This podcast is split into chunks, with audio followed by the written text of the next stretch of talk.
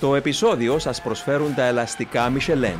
Επιδόσεις παντός καιρού μέχρι και το τελευταίο χιλιόμετρο. Αποκλειστική διανομής CTC Automotive. Φίλες και φίλοι της Φόρμουλα 1, γεια σας από μένα τον Δημήτρη Γιώκα και καλώς ορίσατε στο σημερινό έκτακτο special επεισόδιο του Speed Zone Podcast που πραγματοποιείται με τη στήριξη των ελαστικών της Michelin και την εταιρεία CTC Automotive. Και λέω special επεισόδιο γιατί σήμερα έχουμε έναν εκλεκτό προσκεκλημένο, τον Χρήστο Χαραλάμπους, ο οποίος ε, υπήρξε μέχρι πρόσφατα ένας από τις, ε, μία από τις τεχνικές κεφαλές στην ομάδα της ε, Red Bull Racing ως πρώην Lifing Coordinator. Ο Χρήστος και το δικό του τμήμα έχει συνεισφέρει τα μέγιστα και αυτός για την ε, εξασφάλιση όχι ενός, όχι δύο, αλλά πέντε παγκόσμιων τίτλων για την ομάδα της Red Bull Racing. Μια Red Bull Racing, Χρήστο, η οποία αποτελεί μια βιομηχανία θαυμάτων, θα έλεγε κανείς, για την Φόρμουλα 1. Καταρχήν να σε καλωσορίσω που έχεις έρθει κοντά μας από την μακρινή Ολλανδία. Ε, είσαι φίλος μου, πόσα τώρα, περίπου 15 χρόνια και πραγματικά και ως φίλος και ως συμπατριώτης σου αισθάνομαι υπερήφανος για ό,τι έχει πετύχει, αλλά κυρίως πολύ χαρούμενος που θα τα πούμε εδώ σήμερα. Γεια σου Δημήτρη, ευχαριστώ για την invitation. Πρόσκληση. Πρόσκληση. Ε, τέλεια. Ε, σήμερα μαζί να γνωρίσω και τον Μάριο, το οποίο ε, έχω ακούσει σχεδόν πάνω από 6-7 podcast τώρα ε, και βλέπω σχεδόν συχνά. και ναι, ευχαριστώ πάρα πολύ για την μεγάλη η εισαγωγή που έκανε για, το άτομο. Εντάξει, ναι. είναι, είναι αλήθεια πραγματικά γιατί ε, πραγματικά και τους δύο έχουμε εδώ και τον Μάρο Κωνσταντίνου που γνωρίζει ο κόσμος, ε, πρώην engineer της McLaren. Άρα θα έχουμε σήμερα και Red Bull και McLaren. Πέρασες και εσύ από τη McLaren, θα τα πούμε και αυτά. Αλλά ε, πραγματικά, παιδιά, αισθάνομαι πάντοτε υπερήφανος ε, δικούς μας Κύπρους συμπατριώτες που έχουν εργαστεί στο, στον τομέα που λατρεύω, στη Φόρμουλα 1 ε, να, να, να νιώθει ο κόσμος πραγματικά όταν βλέπει και του αγώνες ότι υπάρχουν Κύπροι σε θέσεις κλειδιά και στη Φόρμουλα 1. Και θα ήθελα έτσι, Χρήστο, να σε πάρω έτσι λίγα χρόνια πίσω, να πάμε στο 1993, όταν αποφυτίσαμε και οι δύο από το Frederick Institute of Technology, όπως το ονομαζόταν τότε. Ε, τραβήξαμε και οι δύο η Αγγλία, εσύ στο South Bank University, αν δεν απαντώμε. Εγώ πήγα στο UC του Birmingham. Εσύ κατάφερες να πραγματοποιήσεις το όνειρό σου Μπήκες στη Φόρμουλα 1. Εγώ έκανα όνειρα να γίνω πιλότος Φόρμουλα 1. Δεν τα κατάφερα.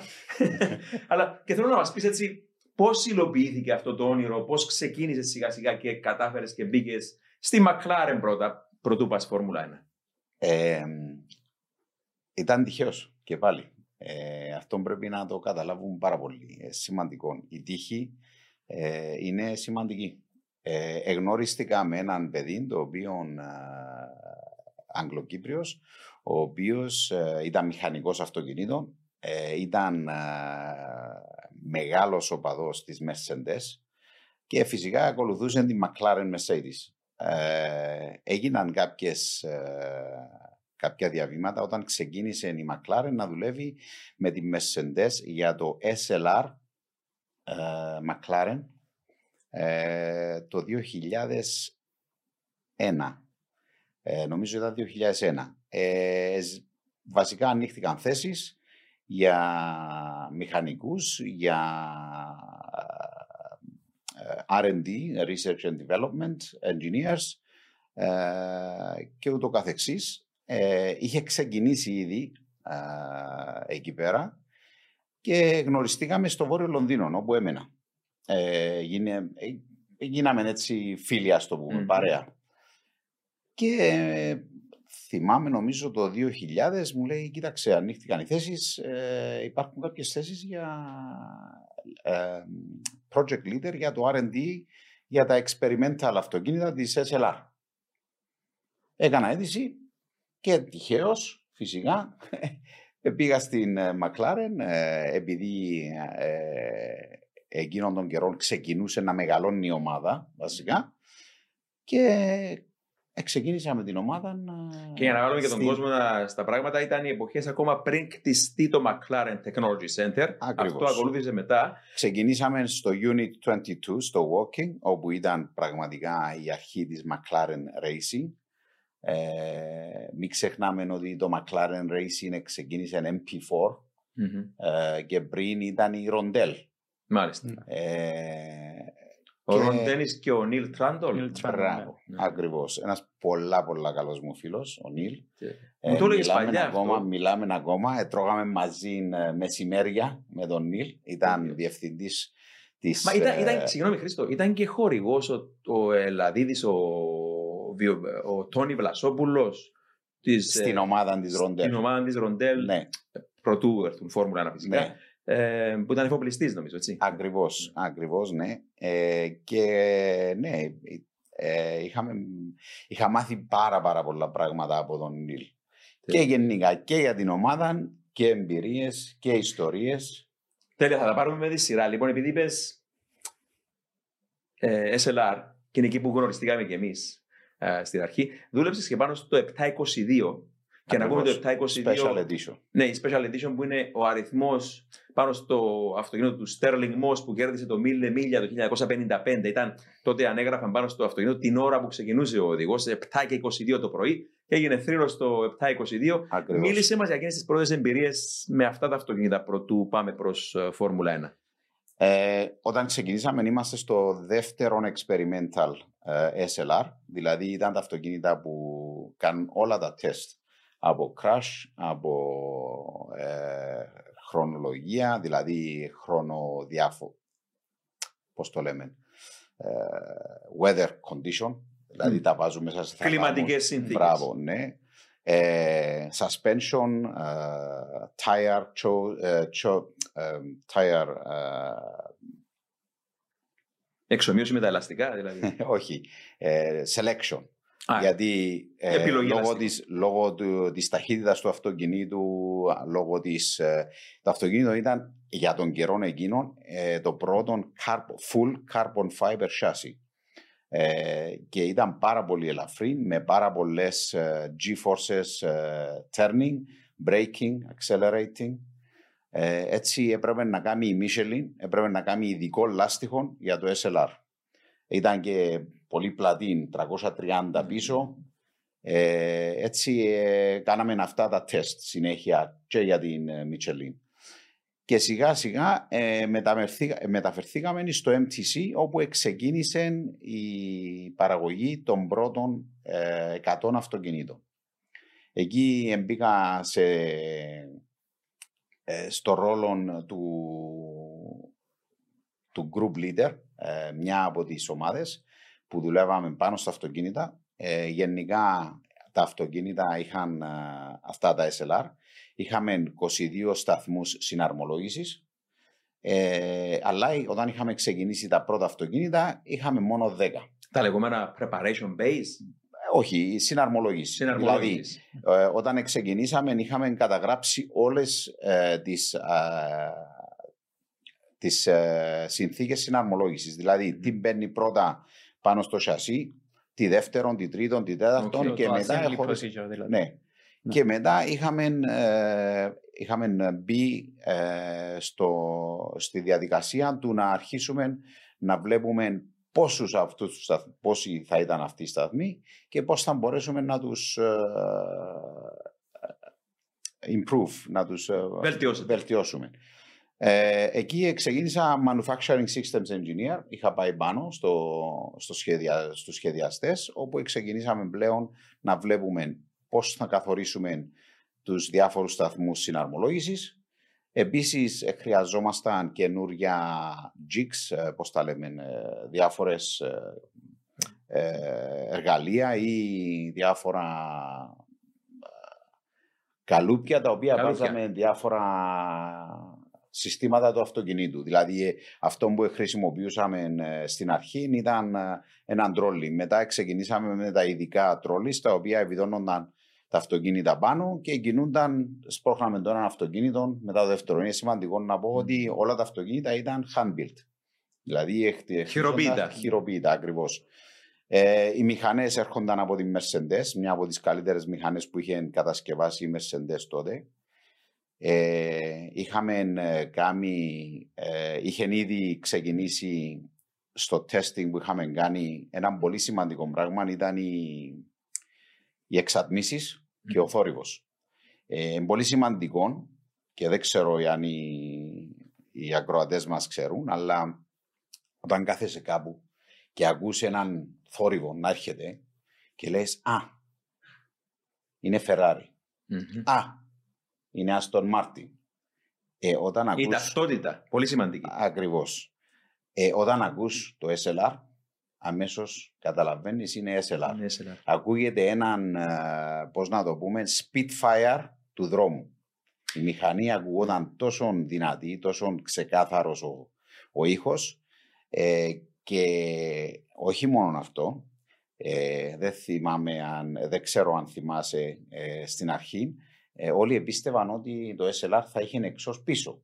γιατί τα σχεδιάζαμε πίσω στο diffuser. Μου το έδωσε ξανά αυτό την ιστορία. Ναι, ναι, ναι, ναι. Και είχαμε εξώ γιατί τα εξώς θα έβγαιναν πίσω από τους μπροστινούς τροχούς.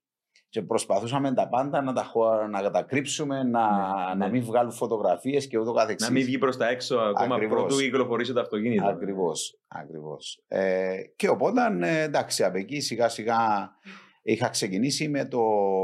Όταν τελείωσε τελικά, ε, όχι όταν τελείωσε, αλλά όταν φτάσαμε σε ένα πολύ καλό στάδιο της συναρμολόγησης με τους 22 σταθμούς, ε, έγινα υπεύθυνος για, την, ε, για τις, ε, την ποιότητα. Ε, με την έννοια του ποιότητα στην γραμμή συναρμολόγησης. υπήρχε το Quality Group, το οποίο όταν τέλειωνε το αυτοκίνητο, ε, κοιτάζαν το μέσα, έξω, από πάνω, κάτω, τα πάντα. Και βρίσκαμε πάρα πολλά λάθη. Ε, σαν Manufacturing Systems Engineer εγώ, ε, δόθηκα το, ε, δώσα μου την, την ευθύνη να διορθώσουμε τα λάθη τούτα. Ε, τελικά, σιγά σιγά, ε, κάναμε ε, ε introduce εισαγωγή. εισαγωγή quality gates στους διάφορους σταθμούς. Τελειώνοντας, η ήδη η τεχνική του σταθμού αυτού, τους είχαμε δώσει λίστες κοίταξε αυτόν, κοίταξε αυτόν, κοίταξε αυτόν, ούτως ώστε όταν τελειώνει το αυτοκίνητο και πηγαίνει στο quality group να βλέπουν γενικά ότι όλα ήταν εντάξει. Φυσικά είχαμε και quality gates με το quality group along the way, δηλαδή δεν περιμέναμε να φτάσει στο τέλος και μετά να ναι, διορθώσουμε ναι. κάτι. Ε, και μετά ε, είχε να αποφασιστεί από το board ότι πρέπει να βγάλουμε ένα special edition. Το πρώτο special edition ήταν το 722 και μετά ήταν το Cabrio, το οποίο ε, βγήκε πιο μετά όταν είχα φύγει εγώ. Ναι. Αλλά το 722 ήμουν υπεύθυνος για όλη τη γραμμή, τι θα άλλαζε, πώς θα την ε, ε, βελτιώναμε ε, όλους τους σταθμούς γενικά για το 722, γιατί ε, θα γίνεται ανάμεσα στο SLR. δηλαδη mm-hmm. οι παραγγελίες θα έρχονταν και δεν θα σταματούσαμε την παραγωγή του SLR για να κάνουμε 722. Ναι. Ε, θα γίνονταν ενδιάμεσα. Οπότε έπρεπε να κάνουμε κάποιες αλλαγές στους ε, υπολογιστές που χρησιμοποιούσαν. Επίσης ήταν το άλλο αυτό πρώτον. Ε, όλες οι ομάδες είχαν υπολογιστές με ε, οθόνες οι οποίες τους έλεγαν με φωτογραφίες 3D ε, ε, σχήματα ή ε, images, πώς έμπαινε το κάθε εξάρτημα που και πότε. Ε, όλους τους αριθμούς, πόσο σφίξιμο της βίδας, πόσο απόσταση, ξέρω εγώ, μπαίναν τα cable ties στα καλώδια, όλα αυτά.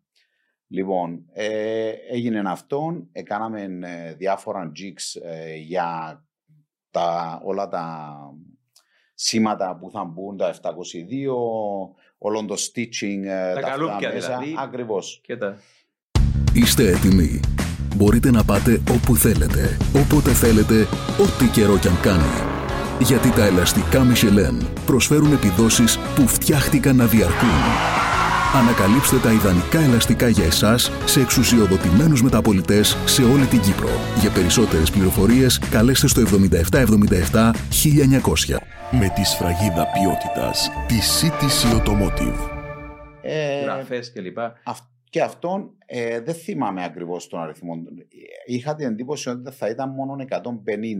Νομίζω έκανα λίγο περισσότερα. Πολύ μικρή παραγωγή όπως και να έχει. Ακριβώς. Αλλά Όσο ώρα μιλούσες για όλα αυτά, εγώ σκεφτόμουν Φόρμουλα 1 και όλα αυτά οι αξίες που είχες ως engineer, δηλαδή το quality control που μετέφερες αργότερα και στη Red Bull όταν πήγες στη Φόρμουλα 1. Αλλά προτού πάμε Red Bull, κάπου εκεί 2004 δημιουργήθηκε και το McLaren Technology Center και εδώ συνδέεται και η ιστορία με τον ε, Μάριο που βεβαίως ήρθε αρκετά χρόνια αργότερα στη McLaren. Αλλά παιδιά, θέλω να μας μιλήσετε, ξεκινώντας και με τον ε, Μάριο, ε, που δεν έτυχε να μιλήσουμε ακόμα στον κόσμο, όσοι τυχόν δεν γνωρίζουν, για το όταν κτίστηκε το McLaren Technology Center. Ήταν κάτι παγκοσμίως επαναστατικό, Μάριε, ναι. ε, με την ε, λίμνη εκεί που έφτιασαν και την, ε, τη παραγωγή ενέργειας που ερχόταν όλοι, αν δεν απαντούμε, παιδιά, από την αεροσύραγγα.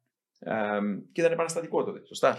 Ναι, η, η θεωρία ήταν ότι η λίμνη θα χρησιμοποιούνται για να, ε, για να κάνει επίσης και cool down, δηλαδή να, να φέρει σε θερμοκρασία δωματίου ε, το McLaren Technology Center. Γι' αυτό μέσα στο MTC υπήρχαν ε, σωλήνες, pipes, τα οποία μετέφεραν το, ε, το νερό που παίρναμε από τη λίμνη, ούτως ώστε πρώτον να κρατούν τη θερμοκρασία στους 21 βαθμούς που όπου και αν πήγαινες στη McLaren, σε οποιοδήποτε δωμάτιο πάντα ήταν 21 βαθμοί και επίσης στον Boulevard, το διάσημος διάδρομος που βλέπουμε δίπλα από τη λίμνη, επειδή ήταν μεγάλος σε όγκος, να το πούμε, ώστε να μην ακούνται οι φωνές μας, ε, τα vibration της φωνής γίνονταν absorb, δηλαδή ε, τα μείωνε λόγω του νερού που είχαμε στα pipes. Δηλαδή χρησιμοποιούνταν ώστε να μην ακούγεσαι από τη μία πλευρά ε, τους, του Boulevard μέχρι την άλλη Ακόμη και ο τρόπος που μετέφερνε ο αέρας στο MTC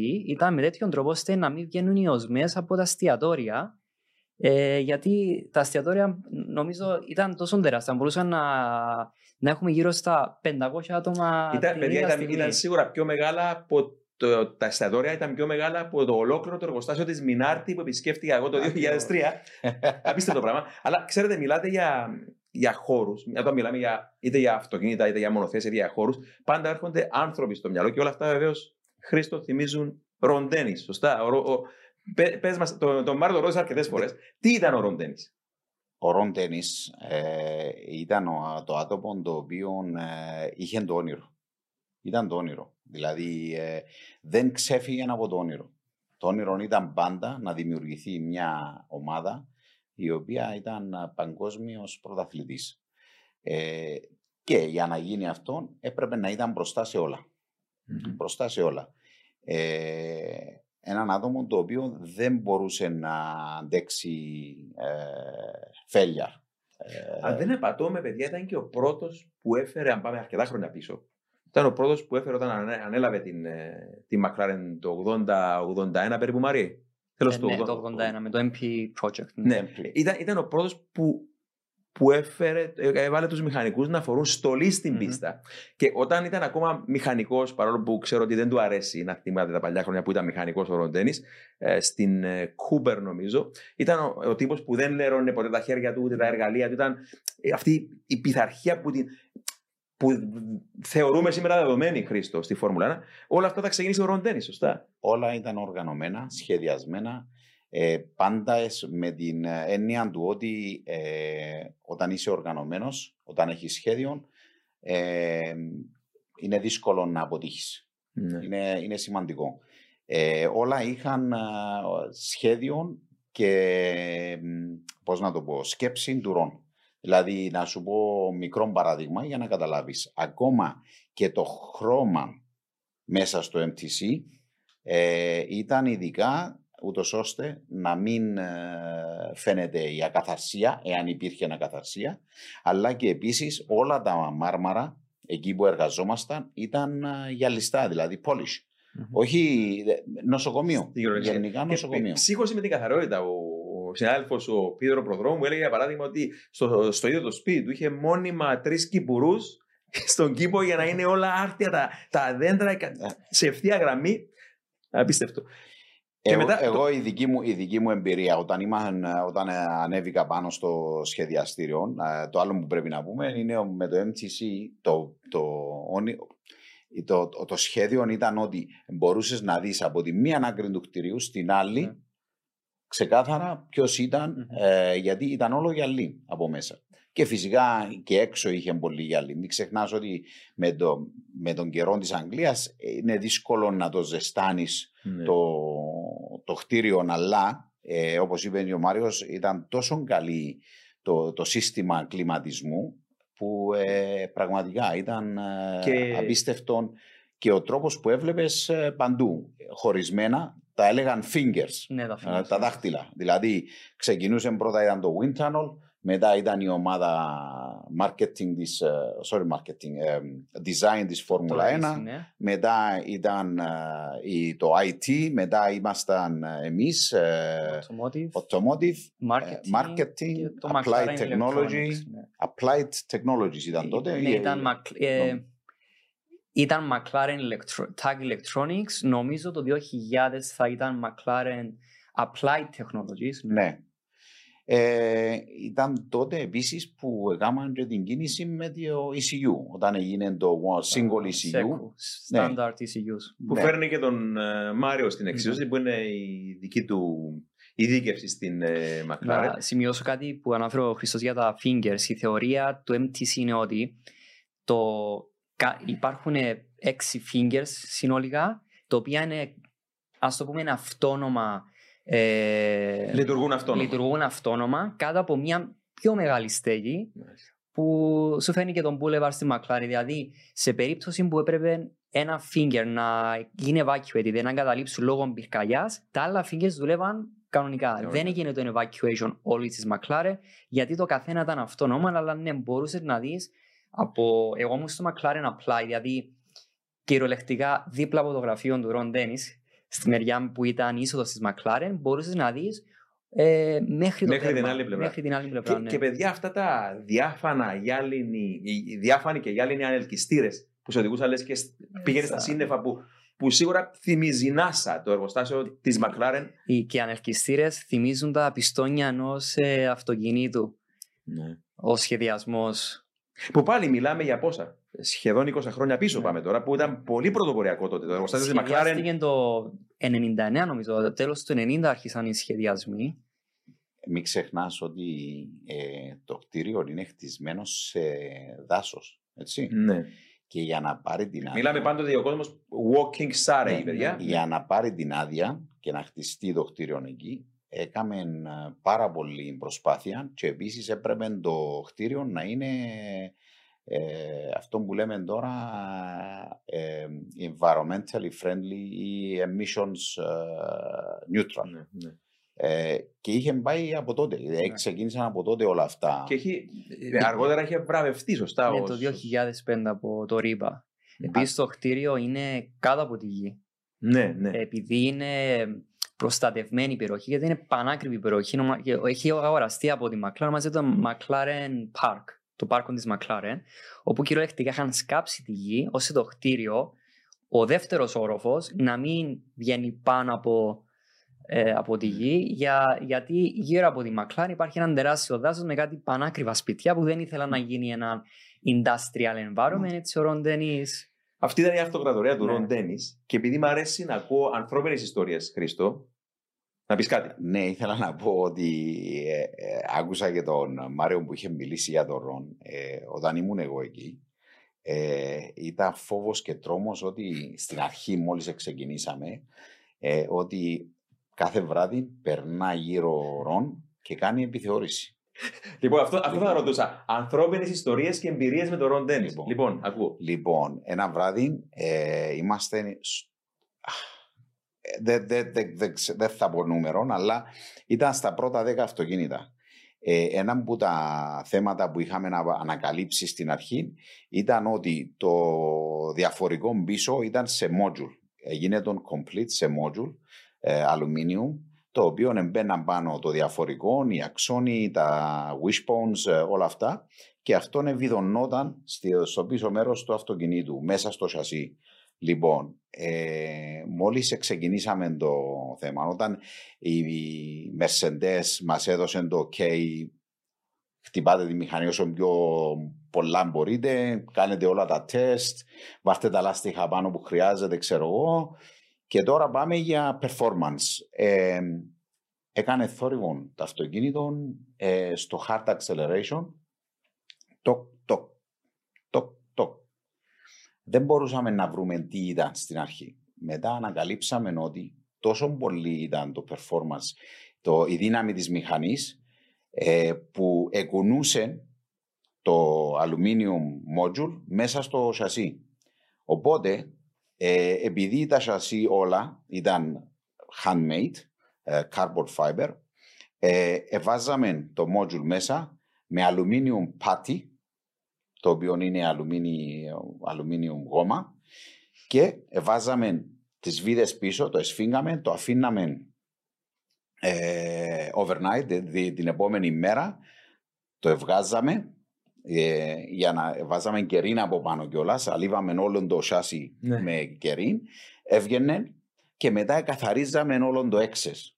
Λοιπόν, ε, ήταν γύρω στα πρώτα δέκα αυτοκίνητα και έπρεπε αυτό το αυτοκίνητο να γίνει γιατί θα πήγαινε στο show της ε, νομίζω Τζενίβα. Ναι. Λοιπόν, Στη Γενέβη, ναι. ναι. Έκθεση αυτοκίνητου. Και είχε, έπρεπε να γίνει όλο να τελειώσει, να είναι έτοιμο, ξέρω εγώ. Είχαμε μείνει βράδυ μαζί με την ομάδα ε, και θυμάμαι πολύ καλά με το σφυρί και με τα τσίζολ, πώς τα λέμε, το σκαρπέλο, καθαρίζαν οι μηχανικοί, ξέρω εγώ, και κάτω επέσαν οι γόμες, τα, τα αυτά. Στο πάτωμα. Πρέπει να ήταν 9-9,5 ώρα το βράδυ. Να σου κατεβαίνει και ο, ο Ρον στο Boulevard και ε, κάποιος που τα παιδιά το είναι, Α, ο Ρον είναι εδώ, παιδιά, ησυχία, ξέρω εγώ. Ε, βάρτε τα εργαλεία γρήγορα σειρά. Ναι, ναι, ναι. Όλα, όλοι οι σταθμοί ήταν με σιρτάρια. Δεν μπορούσες να έχει ναι, ναι. εργαλεία σε πάγκους και τέτοια. Λοιπόν, ε, ξέρω εγώ, κανένας δεν είπε τίποτα για τη γόμα που ήταν κάτω με το σφυρί. Κατεβαίνει ο Ρον, έρχεται μέσα, λέει Καλησπέρα, τι γίνεται; εξηγήσαμε τι κάνουμε. Λέει, ε, έχει κάποιον καθαριστή να καθαρίσει το πάτωμα. Λέει, «Ε, να τα καθαρίσουμε εμείς πριν φύγουμε. Όλη η έννοια ήταν, εντάξει, δουλευκή γόμα, ας πούμε, κάνει ναι, τη ναι, δουλειά ναι. που πρέπει να κάνει, σταμάτησε ο θόρυβο στο αυτοκίνητο, το οποίο έξερε, έτσι. Έξερε τα πάντα. Εγνώριζε το θέμα, οπωσδήποτε. Τα πάντα. δηλαδή δεν υπήρχε κάτι το οποίο να γίνεται στο MTC να μην το γνωρίζει. Ε, γενικά, σαν άτομο, ε, έξεραν τα πάντα, τι εγινόταν. Ε, Εμεί ξεχάσαμε τα άλλα ούλα. Ε, προσπαθούσαμε όλα να είναι συσταρισμένα, όλα καθαρά, ξέρω. Το πάντο άρεξε. Γιατί είναι λεπτομέρεια, αλλά για έναν άντρα που είχε ψύχωση πάντοτε με την καθαριότητα και, και αυτή η πειθαρχία, παιδιά, που μπορεί να γελούμε, αλλά ε. είναι, είναι, είναι αυτοί που δημιούργησαν τη φόρμουλα που βλέπουμε σήμερα. Μίλησες προηγουμένως για νοσοκομείο και μίλησες για χειροποίητα. Θυμάμαι όταν είχα πάει εγώ 2000 στο εργοστάσιο της BAR, έκανα την κουφή, θα πει κάποιος ερώτηση. Δούλευαν πάνω στις χειροποίητες εξατμίσεις. Και είχαν δύο βάσεις συναρμολόγησης εξατμίσεων. Και τους λέω γιατί υπάρχουν δύο βάσεις. Και μου λένε, Α, είναι μία για τους δεξιόχειρες και μία για τους αριστερόχειρες τεχνικούς. Όπως βόλευε, αυτή είναι η φορμουλάρα, όπως βολεύει τον, και εκείνη την ιδιοφυα που θα φτιάξει ό,τι θα φτιάξει, ε, να την προσαρμόσουμε με τέτοιο τρόπο έτσι ώστε να είναι πραγματικά κάτι το οποίο εντάξει, δεν έχει καμία σχέση με τα αυτοκίνητα παραγωγή, τα εργοστάσια που βλέπουμε να συνηθισμένα. Η Φόρμουλα 1 είναι Φόρμουλα 1. Γι' αυτό και θα έρθω πίσω στο σημείο που ήθελα να πω. Ε, ναι. Τα γραφείο πάνω, όταν ανέβηκα στου σχεδιαστές πάνω, ε, στο desk μόνο τρία πράγματα δικαιούμαστε. Ναι. Και όταν ερχόταν το βράδυ. Μας λέει τακτικά την ιστορία ο Μάριος. τρία πράγματα. Ε, εσύ, περίμενε. Κοίταξε να δεις. Τι τρία πράγματα είχες εσύ; Ήταν το keyboard, το mouse, ε, τίποτε άλλο. Τα άλλα όλα ήταν μέσα στα συρτάρια. Ναι. Το καλό είναι ότι υπήρχαν μεταξύ των δαχτυλών, τα fingers, υπήρχαν boulevards, ε, sorry, ε, μικρά κομμάτια όπου είχαν τραπέζια και μηχανές για καφέ. Το bridge. Έθελες, ακριβώς. Έθελες να πεις καφέ, δεν θα τον πεις στο ναι, γραφείο ναι, σου. Ο καφές είναι να πάεις έξω, να πεις μια κουβέντα, να μιλήσεις, να πει τον καφέ σου, να έρθεις πίσω. Όταν είσαι στο γραφείο, ναι. Είσαι στο γραφείο. Οι περισσότεροι με τα headphones, δηλαδή ήταν ησυχία, πάρα πολύ ησυχία, αλλά εντάξει, σιγά σιγά ε, στην αρχή ήταν έτσι λίγο, ε, να το πω κυπριακά, ψαρωμένα τα ναι, πράγματα ναι, ναι. και μετά ε, εντάξει, ήταν καλύτερα, Αλλά η καθαριότητα, η, όλοι, πώς να το πούμε, ε, τακτοποιημένα όλα, ξέρω εγώ, ήταν πάντα... ε, Σε άρτια. Ακριβώς. Ε, ε, και ο ίδιος ε, μπορούσε να πάει σπίτι και να έρθει πίσω το βράδυ γιατί ήθελε να ξέρει τι γινόταν. Να ξέρει τα πάντα, παντού. όπως είπες. Ναι, ναι, Ναι. ναι, και αυτό.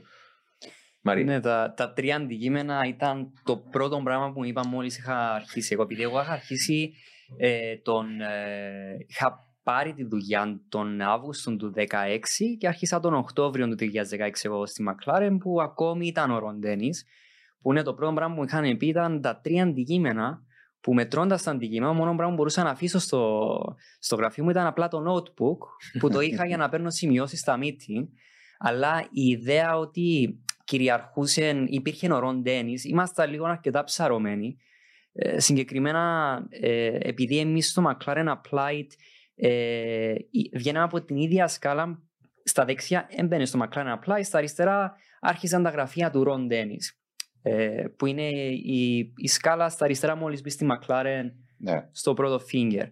Ε, συγκεκριμένα με το inspection, εγώ δεν το είχα καταλάβει, αλλά μία μέρα είχαμε πάρει ένα email από, από την secretary του δικού μας CEO του McLaren Applied συγκεκριμένα, ε, που μας έλεγε ότι πρέπει να τακτοποιήσουμε όλα μας τα, τα γραφεία, γιατί θα υπάρξει ένα inspection το βράδυ, που το πιο πιθανό να ήταν μάλλον μια Επίσκεψη. μια επίσκεψη του Ρον Ντένις. Συγκεκριμένα μου είχε πει ένας συνάδελφος ότι ε, στο McLaren Applied το πρώτο κομμάτι ήταν τα γραφεία μας, μετά άρχισε το λεγόμενο ε, workshop που ήταν οι πάγκοι που δούλευαν οι μηχανικοί. Περνούσε ο Ρον Ντένις, υπήρχε ένα toolbox το οποίο δεν ήταν ευθυγραμμισμένο στους, στα ράφια.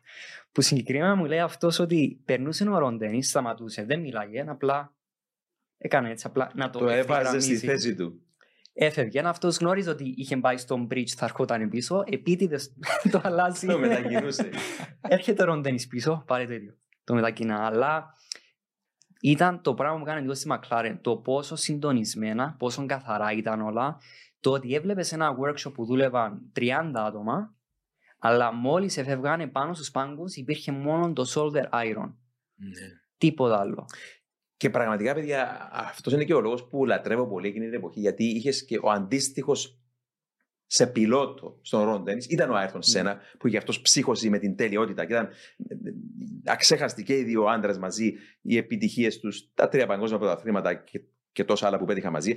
Αλλά Χρήστο, μιλώντας, είτε για Ρον Ντένις, είτε για άλλες προσωπικότητες που συναναστράφηκε στην ε, McLaren, είτε, είτε πιλότους, είτε α, απλούς τεχνικούς ή άλλες προσωπικότητες. Θέλω να ακούσω κι άλλο έτσι από σένα ε, κάποια. είτε. ε, σου- ναι.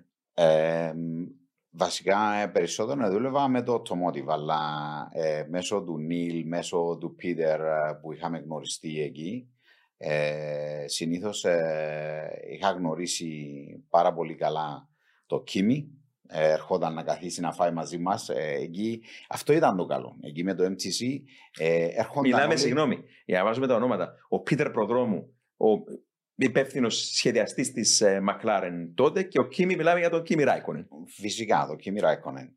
Ε, όταν ήρθε ε, ο Αλόνσο, ε, εντάξει, δεν, δεν, έ- δεν είχα μιλήσει με τον Αλόνσο, ε, ούτε και με τον, ε, με τον ε, Λούις ε, Χάμιλτον, ε, αλλά γενικά ε, ήταν ε, εύκολο να μιλήσεις και με τον Πίτερ και με τον Έντριαν και ο μόνος που δεν μιλούσες ε, φαντάζομαι ήταν ο Ρόν.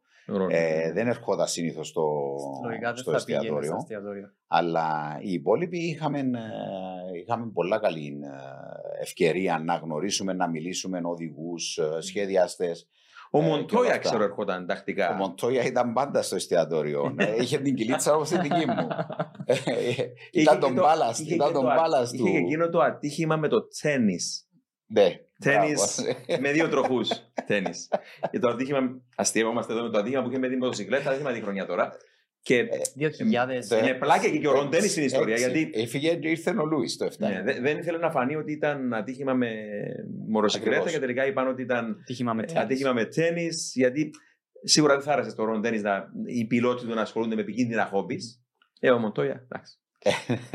Παρόλο που ο Πίτερ μου, είπε, Τέλειο. μου είπε ότι ήταν πειθαρχημένος όσον αφορά ενώ κατεβαίνοντας στο εργοστάσιο, ήθελε να μάθει τι κάνατε εκεί. Δεν ήταν εκείνος Ναι, ο ναι, τύπος ναι. ο οποίος Κολομβιανός, Νοτιοαμερικάνο, κάντε τα και δεν με νοιάζει. Ήταν, ήταν ενδιαφερόταν. Σίγουρα. Πάρα πολύ. Ε, και μπορώ να πω, ήταν από τους ε, τε- τε- τελείως ε, ε, ταλαντούχους οδηγούς, ε, αλλά δεν ήταν στο στυλ του Σούμαχερ, Άιρτον Σένα, οι οποίοι ε, ε, ε, δούλευαν μεθοδικά και δούλευαν για ένα πράγμα. Ε, είχε και λίγο την, ε, τον, ε, το φαν μέσα Ναι, ναι, ναι. ο ναι. Μοντόια. Κατάλαβα τι να πεις, ναι. Ε, και ήταν άνθρωπος ε, προσιτός. Δηλαδή, Και φαινόταν και μπορούσες στην άνετα. πίστα αυτό. Δηλαδή ήταν το θεαματικός πιλότος. Δηλαδή Ναι. ήταν πάντοτε με την ψυχή του όλα τα. Ακριβώς. Ε, πολύ, πολύ. Ε, ε, θυμούμαι, είχα γνωρίσει για πρώτη φορά τον Έντριαν στην, ε, στο MTC. Τον θρελικό Έντρια Νιούι. Ακριβώς. Και καθόμασταν μαζί με τον Νίλ. Πάντα μαζί με τον Νίλ. Κάθε μεσημέρι σχεδόν ήμουν μαζί με τον Νίλ Τράντολ. Ε, τρώγαμε ε, το μεσημεριανό μας, λέγαμε τις ιστορίες μας, ε, ερχόνταν ε, ο, πολύ, πολλά μεγάλες ε, ε, ε, συζητήσεις είχαμε και με τον ε, Κόφλαν. Ε, Τον Mike Kaplan, Τον ναι. Mike Kaplan, ε, ο οποίος η γυναίκα του είναι Κύπρια. Κύπρια της Αγγλίας. Δεν, δεν είχα ιδέα. Ε, Συγγνώμη, ο Μάικ Κα- ο τρόπος όχι, που- είναι ο Mike Κόφλαν, όχι. Είναι...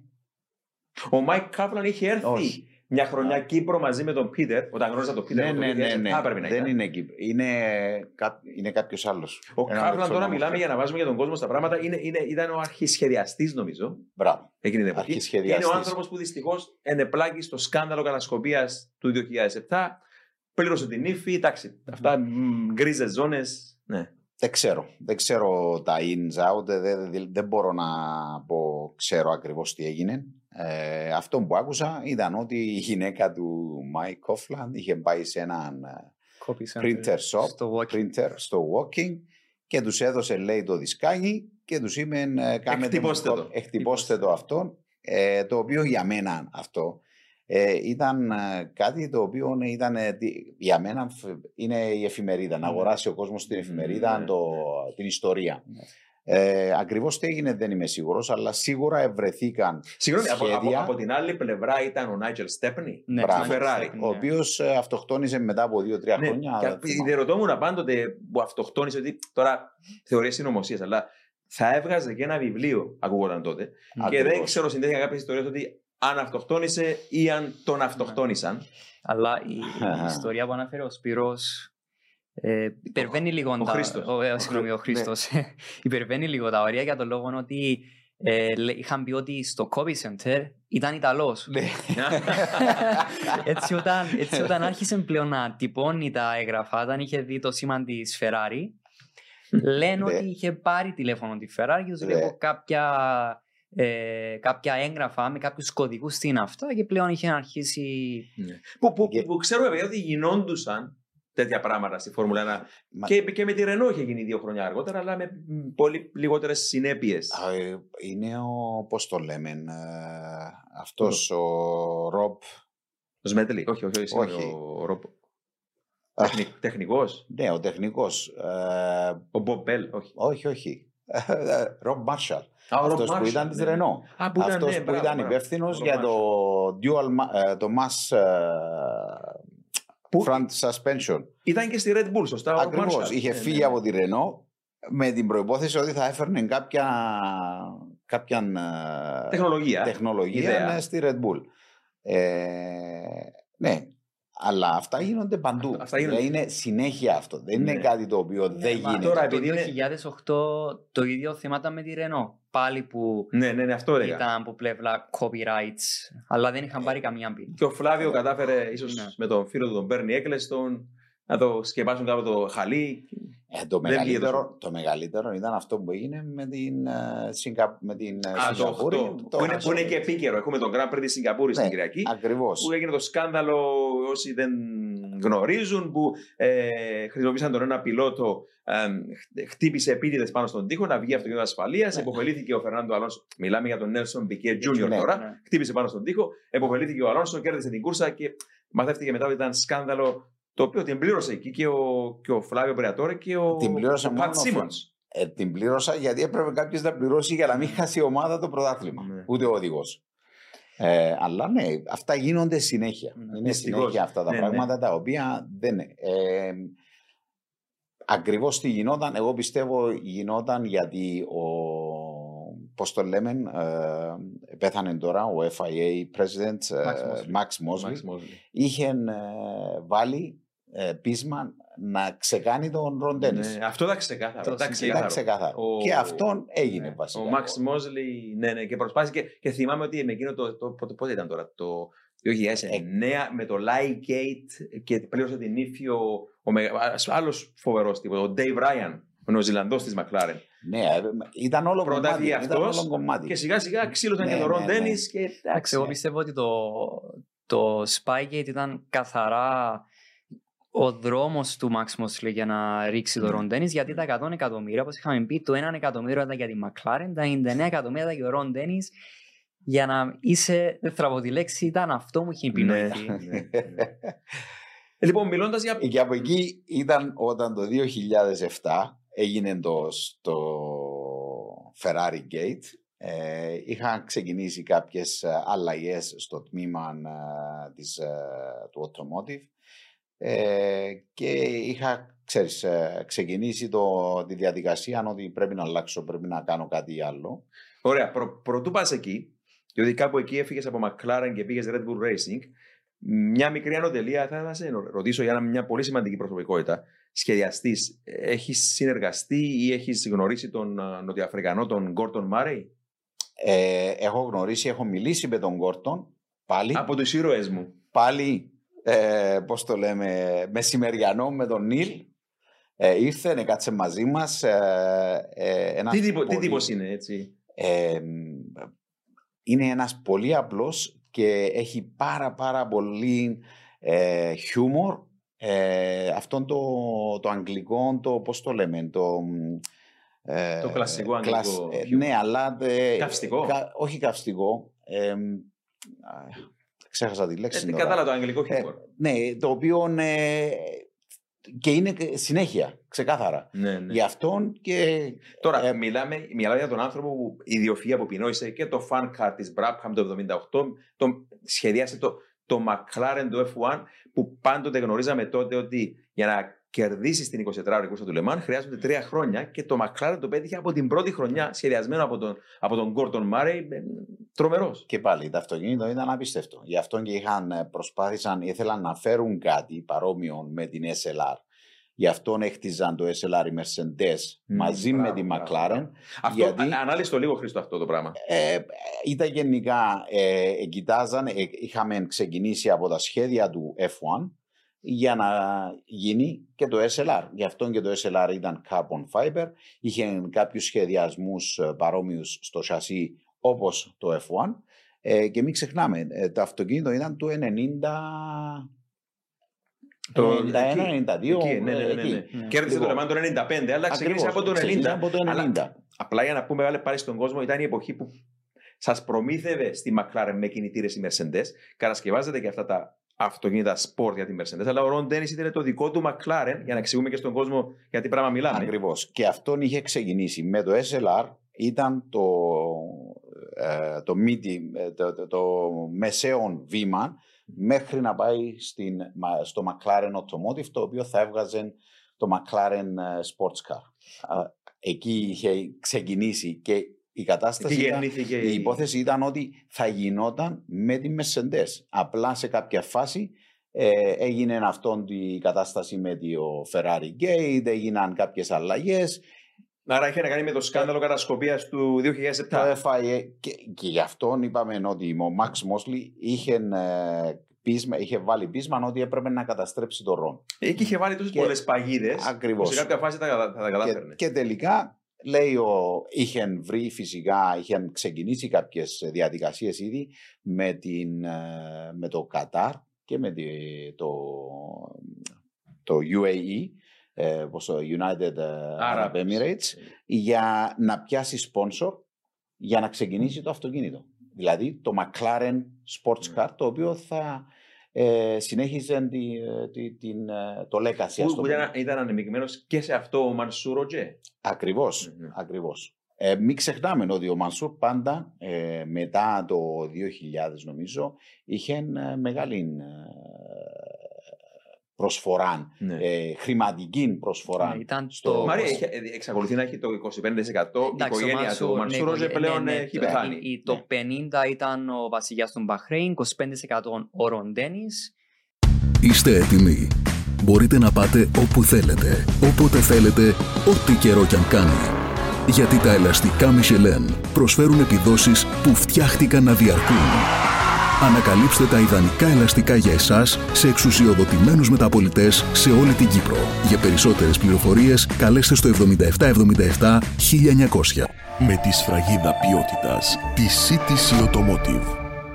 Ε, και το άλλο 25 ήταν στο Μάνσουρ. Μανσούρο. Που ήταν, να πούμε εδώ, ο Μανσούρο Τζε ήταν ο Άραβας ιδιοκτήτης της Της TAG, THG, Techniques ναι. d'Avantgarde, Ναι. που είναι το όνομα στην McLaren TAG, Ναι, ναι, ναι. που ήταν αρχικά Ναι. κινητήρες Porsche μέσα του 80 που πήραν Ναι, τρία TAG πρωταθλήματα, 84, 85, 86, ε, με τον Λάουδα και τον Prost. Ναι. Έχω μια αναπορία για το McLaren Automotive. Όταν είχατε αρχίσει εσείς, ήταν McLaren Automotive ή απλά ήσταν, ήσασταν part του racing; McLaren Automotive. Είχε ξεκινήσει ήδη η εταιρεία το 2000. ε, 2000. Okay. Ε, ναι. και όταν ε, ξεκινήσαμε την παραγωγή του SLR ήταν McLaren Automotive. Ε, Λοιπόν, Χρήστο, πες μας την ιστορία τώρα, ε, αν δεν διακόπτω, πώς πώς έγινε η κουβέντα και μεταφέρθηκες από την McLaren στην Red Bull Racing και στην, στο τμήμα. Ναι. Ε, καθ' όλη αυτή τη διαδικασία, ε, το α, 2005 νομίζω ήταν ή 4 ή 5, νομίζω ήταν το 5, είχαμε γίνει καλοί φίλοι με τον Πίτερ. Ε, τον προδρόμο, ο οποίος ήταν ο διευθυντής ε, αεροδυναμικής της ε, F1 στη McLaren. Ε, τότε είχε ξεκινήσει ήδη η διαδικασία του Έντριαν ε, και είχε φύγει, ε, είχε ε, συζητήσει μαζί με τον Κρίστιαν Χόρνερ. Άρα έκανε ότι τη μεταγραφή στη Red ανοίγουμε- Bull. Ανοίγουμε, παίρνουμε μια καινούργια ομάδα, έχουμε ένα μεγάλο budget και θα έχεις ε, ανοιχτό ε, σχέδιο. Μπορείς να κάνεις Αγόρασαν ό,τι την νομίζεις. Jaguar, σωστά. Ακριβώς. Και την Jaguar και την Minardi. Μαζί ναι, ναι. την ίδια Ναι, μέσα επειδή σε έκανα- η έξι μία έγινε μήνες. Toro Rosso και η άλλη Μπράβο. ε, Red Bull Racing. Και Και, να λέμε εδώ, συγγνώμη, αυτό να λέμε που στον γινόταν- κόσμο ότι ήταν, όταν λέμε Jaguar δεν εννοούμε την αυτοκινητομηχανία, μιλάμε για το πρώην εργοστάσιο του Jackie Stewart που Ναι. το αγόρασε η Ford, το ονόμασε την ομάδα Jaguar και μετά η Red Bull κληρονόμησε την Jaguar και ο Νιούι Ναι. πήγε εκεί. Και όπως λες με ανοιχτό Ε, σχέδιο, αυτό- εννοώντας ότι είχε το ελευθερία. πρόβλημα, το, ακριβώς, το πρόβλημα που είχε ξεκινήσει λίγο πιο γρήγορα με τον Έντριαν ήταν ότι ε, η, ο Ρον πίστευε ότι ε, έπρεπε να είναι flat ε, design ε, ε, structure. Δηλαδή όλοι έχουν input. Και κάποια προβλήματα που ευρέθονταν ε, στο αυτοκίνητο και reliability και performance ε, ο Adrian τα ε, ε, identify, πώς τα λέμε, Τα εντόπιζε. τα εντόπιζε στο πρόβλημα ότι δεν υπήρχε ε, το Ιεραρχία. head, η κεφαλή, Η που να κεφαλή, λέει ναι, ναι. πρέπει να γίνει αυτό, πρέπει να γίνει αυτό. Και υπήρχαν προβλήματα τα οποία δεν μπορούσαν να ξεφύγουν. Και αποφάσισε ότι δεν μπορούσε να δουλέψει με αυτόν τον τρόπο. Ο Κρίστιαν Χόρνερ που ήταν μέσα σε όλη την κατάσταση λίγο, ε, είδε την ευκαιρία. Ε, προσέγγισε τον Έντριαν και αμέσως του είπε, κοίταξε, έχω τον ε, Μάτεσης, ο οποίος ενδιαφέρεται να αγοράσει ε, εταιρεία, ε, η ομάδα. Ε, αυτή τη στιγμή δεν ξέρουμε ακριβώς, αλλά θα αγοράσουμε ομάδα και θέλω να, έρθουμε να, να έρθεις να δουλέψουμε μαζί. Θα είσαι εσύ ο αρχηγός, θα είσαι εσύ ο σχεδιαστής, ό,τι πεις εσύ. Και αυτό έγινε. Το 2005 έφυγε ο Έντριαν, πήγαινε στην, α, στη Red Bull, ε, ξεκίνησε με έναν α, Jaguar, το 2005, το οποίο ήταν το RB1, Πράσινος ελέφαντας. ο πράσινος ελέφαντας. Ναι. ε, παρεπιπτόντως, αυτό το χρώμα το έχω πάνω σε μια κλασική μηχα- μοτόρα που έχω που έκανα restore. Το χρώμα είναι ωραίο. εντάξει. Ακριβώς. Απλά διάβαζα και από τον, Ε, παρένθεση από τον Steve Nichols, που ήταν τότε ένας από τους τεχνικούς διευθυντές, Ναι. ότι η- το, το budget που του υποσχέθηκα μισό εκατομμύριο είχε κατέβει μετά από τους μισούς των πιλότων και ώρα που έκοψαν για να επενδύσουν πάνω στην εξέλιξη των Fiesta και των Focus, του έμεινε ένα λιλιμπούτιο ποσό. Και πώς να εξελίξεις μονοθέσιο και να αγωνιστείς. Ενώ η Red Bull τα έκανε όλα Ε. σωστά. Όταν ξεκίνησε η Red Bull, το μεγάλο σχέδιο δεν ήταν ε, η Φόρμουλα 1. Δηλαδή ο, ο Μάτσεσης δεν, εί- δεν είχε ε, ε, όνειρο να είναι ιδιοκτήτης ομάδας Φόρμουλα 1. Το όνειρο του Dietrich Μάτσεσης ήταν να γίνει το Red Bull παγκόσμιο προϊόν. Μάλιστα. Και Και μιλάμε αυτό για ένα. ήταν. Συγγνώμη, κάπου διάβαζα ότι ε, κάθε δύο δευτερόλεπτα κερδίζει πόσα δολάρια γιατί ανοίγεται μια, ένα Red Bull. Δε, αυτό δεν το έχω ακούσει. αυτό που ήταν, ήταν ξεκάθαρο και για τον ίδιο και για, του, για το, τις μεγάλες εταιρείες είναι ότι υπάρχουν ε, τρία ε, αθλήματα, ας το πούμε, τα οποία είναι παγκόσμια και παρακολουθούνται σε τεράστιο αριθμό ακροατών, οι τηλεθεατές. Είναι οι Ολυμπιακοί Αγώνες κάθε τέσσερα χρόνια, είναι το ποδόσφαιρο, το παγκόσμιο πρωτάθλημα και η Φόρμουλα 1. Και σκέψου το 20% της Φόρμουλα 1 των αυτοκινήτων της Φόρμουλα 1, διότι είπες είναι δύο ομάδες, είναι και η Αλφα Τάουρι Ναι. πλέον, είναι δικές του. Λοιπόν, με αυτήν την πλατφόρμα, όταν είσαι συνέχεια στις οθόνες του κόσμου, αυτό ήταν το όνειρο του μάθησης, να γίνει παγκόσμιος. Και αυτή τη στιγμή θυμάμαι κάποιος ε, ακριβώς πότε, δεν θυμάμαι, ε, α- με ένα newsletter στην ομάδα, μας είχαν πει ότι ε, κοστίζει να στείλουν τα Red Bull Cans σε- στα μαγαζιά, distribution, ε, ήταν, αν δεν κάνω λάθος, 8 πέννες, 9 πέννες, κάτι έτσι, και πουλιέται μία 20. Μάλιστα. Οπότε, ε, εντάξει, αυτή, αυτός ήταν ο στόχος. Οπότε το budget ήταν τεράστιο.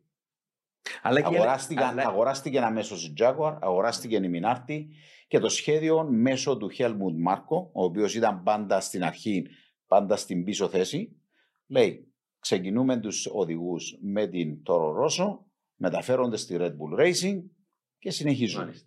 Άρα ήταν από την αρχή εννοείται ότι είχαν αυτή τη σωστή δομή που συνέχεια και εμείς μιλάμε για τη Red Bull Racing μέχρι σήμερα, παιδιά, και η χρονιά που διανύουμε γράφει πάνω άλλη μια φορά το όνομά της. Ότι είναι η πιο σωστά δομημένη ομάδα και όλα ξεκινούν από την κεφαλή. Ο Μάντεσιτς και ο Κρίστιαν Χόρνερ που είναι διευθυντής της ομάδας έφεραν τον Έντρια Νιούι μέσα. Ο Έντρια Νιούι μετά έφερε το δεξί του χέρι που ήταν ο Πίτερ Προδρόμου. Αλλά πες μας και εσύ την προσωπική σου ιστορία και μετά από το Πίτερ Ε, Προδρόμου αφού τον ακολούθησες γνώρισα- εσύ. Α, ε, βρέθη- ε, είχα κοιτάζει, ε, κοίταζα ήδη ότι ήθελα να φύγω ε, και γενικά κάποιες βοήθειες που είχα κάνει στην, ε, στην ομάδα της McLaren ε, μέσω manufacturing κάτω στα gearbox, ε, στο, στα υδραυλικά, ξέρω εγώ, κάποιες ε, ε, processes που είχα κοιτάξει, με ενδιαφέρε να πηδήξω στην ομάδα. Αυτό δεν ήταν εφικτό στη McLaren. Ε, Βρέθηκε μια θέση στην ε, Red Bull ε, ως ε, lifing ε, controller ε, και από εκεί, ήταν- επειδή ξεκίνησε η ομάδα, ε, το group ήταν reliability group, το οποίο ήταν ε, βασικά φτιαγμένο για να κοιτάζει οτιδήποτε ε, για την αξιοπιστία των αυτοκινήτων. Από σχεδιασμό, από processes, από ε, quality, από manufacturing, από ε, logistics, τα πάντα. Ε, και έτσι ξεκίνησε ε, βασικά, έκανα την αίτηση. Ε, φυσικά ο Πίτερ ήταν ήδη εκεί ε, μαζί με τον Έντριαν. Ε, ξεκινήσαν, ξεκινήσαν πλέον τη συνεργασία, έχτιζαν την ομάδα γενικά Και εδώ, το Χρήστο, σχεδιασ, των σχεδιαστών. Μια μικρή παρένθεση εδώ. Όταν είχα γνωρίσει κάπου εκεί τον Πίτερ, μου έλεγε το σοκ που είχαν υποστεί λίγο πολύ με τον Έντρια Νιούι όταν έφυγαν και οι δύο από τη Μακλάρεν, πόσο ακόμη δουλειά ήθελε η Red Bull σαν εργοστάσιο, ως ε, εργαλεία, ως η- υποδομή για να ανέβει πάνω και την Κοίταξε. μεταμόρφωσαν τελικά την ομάδα Το- σε κάτι που είναι πολύ πιο σπουδαίο σήμερα από ότι είναι η McLaren πλέον, η Red Bull Racing. Η αλήθεια, ε, όπως το είδα εγώ, ε, αυτό που, που πάντα ε, έδειξε από την αρχή στη Red Bull ο Adrian, ε, ήταν ο ρυθμός αλλαγής και προσφοράς στην, ε, στο performance του αυτοκινήτου. Δηλαδή, όλες οι ομάδες πάντα δουλεύουν έναν περίπου ε, με κάποιες αλλαγές performance μέσα σε έναν ταχτόν ε, Πλαίσιο. πλαίσιο. Δηλαδή, στην τάδε κούρσα θα φέρουμε αυτές τις αλλαγές. Στην τάδε κούρσα θα φέρουμε αυτές τις αλλαγές. Με τον Έντριαν δεν υπάρχει αυτό. Ο Έντριαν λέει: Βλέπω ότι έγινε αυτή την Κυριακή. Τη Δευτέρα το πρωί στο γραφείο πρέπει να αλλάξουμε αυτόν, αυτόν, αυτόν. Κοίταξε εκείνον, κοίταξε εκείνον. Το λοιπόν.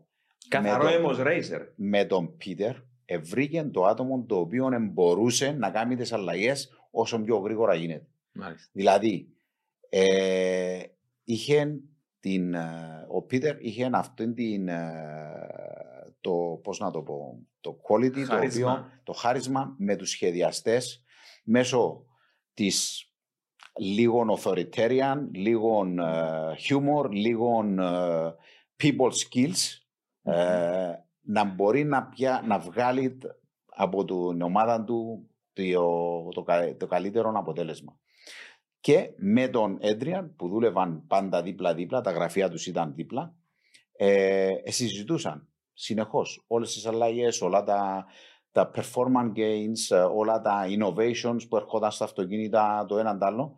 Ε, οπότε ε, εδούλεψε αυτόν τον ντουο, εδούλεψε τέλεια. Και η ομάδα στην αρχή ε, ήταν δύσκολη. Ήταν δύσκολη γιατί δεν ήθελαν την αλλαγή. Δεν πίστευαν ότι θα μπορέσουν να αλλάξουν το performance του αυτοκινήτου σε δύο εβδομάδες. Ναι. Και σίγουρα μετά ο κόσμος πίστηκε στο τι έκανε και ο Έτρια Νιούι και ο δικός μας ο Πίτερ ο προδρόμου και δεν θα ξεχάσω μου έλεγες μια πολύ όμορφη ιστορία στο σπίτι μου πριν από χρόνια το 2014 όταν πήγαμε από τους ατμοσφαιρικούς κινητήρες τους ε, Turbo Hybrid και η Renault είχε κόψει πίσω, ήταν, αν δεν απατώ, τώρα 1,3 δεύτερα πίσω από την ε, Ήταν πάνω από Mercedes. 120 Ναι, και έπρεπε το τμήμα του υποδύναμη. Πίτερ, το τμήμα του Πίτερ τα αεροδυναμικά να βρουν, αν είναι δυνατόν, 7 δέκατα του δευτερόλεπτου α, από αεροδυναμικά που δεν βρήκαν 7 τελικά. Αλλά μου έλεγε Χρήστο, βρήκαν ένα α- ασύλληπτο νούμερο σε τρεις μόνο μήνες να βρεις από Ακριβώς. αεροδυναμικά απόδοση για να ξαναμπεί η Red Bull, αν θέλεις, σε, σε τροχιά, αν όχι για τον τίτλο, αλλά να παλέψει ξανά για νίκη στη Φόρμουλα 1. Και ήταν, ναι. Είναι αυτό ακριβώς. Ε, όλα μετριούνται με μονάδες αεροδυναμικής, downforce, ε, μονάδες υποδυναμής, μονάδες ε, βάρους, μονάδες, όλες οι μονάδες. Και άρα, όταν πάει γύρω το αυτοκίνητο γύρω, μετρούν όλες τις μονάδες τους. Πού είμαστε. Mm. Και τώρα ειδικά με, το, με τα συστήματα που έχουν με τον GPS, γνωρίζουν όλοι τι, τι, είναι, τι performance έχει η άλλη ομάδα. Δηλαδή είναι ξεκάθαρο, τα, βλέ- τα βλέπουν αυτά όλες οι ομάδες και ειδικά με το artificial intelligence που χρησιμοποιούν τώρα τα τελευταία 3-4 χρόνια ε, μπορούν άνετα να δουν τι ακριβώς κάνουν οι άλλες οι ομάδες, που είναι πιο γρήγορες, ναι. τι δουλεύει και ούτω καθεξής.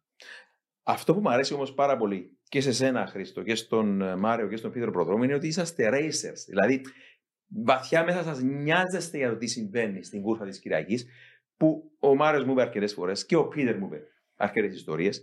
Και εσύ μπορεί να μου πεις, φαντάζομαι, ιστορίες όπου δεν συμβαίνει το ίδιο με όλους τους συναδέλφους σας. Δηλαδή, δεν, δεν πεθαίνουν όλοι για τη Φόρμουλα, δεν αναπνέουν όλοι η Φόρμουλα 1. Ο Πίτερ μου έλεγε ότι όταν χάσουμε, μου λέει, νιώθω τον πόνο και την επόμενη μέρα πάω, αν είναι δυνατόν, πιο γρήγορα γραφείο Έχω- για να βρω λύσεις. Έχω παρακολουθήσει αγώνες με τον Πίτερ και στο εργοστάσιο, στο operations room και στο σπίτι του και μπορώ να πω ότι ε, το πάθος είναι αυτό που τραβάει, που, που σπρώχνει πάντα για το performance. Ε, μιλάεις με πάρα πολύ κόσμος στη δουλειά, ε, ειδικά στη Red Bull, ξέρω πάρα πάρα πολλούς. Ε, για παράδειγμα, ας πούμε, ένα, ο σχεδιαστής, ο, ο IT developer, αυτός που με βοήθησε να φτιάξουμε τα tools για την Και αξιοπιστία το, του λο- το αυτοκινήτου. λογισμικό για το lifing ε, Ακριβώς, coordination. ναι, ναι. ακριβώς. Ε, Gavin.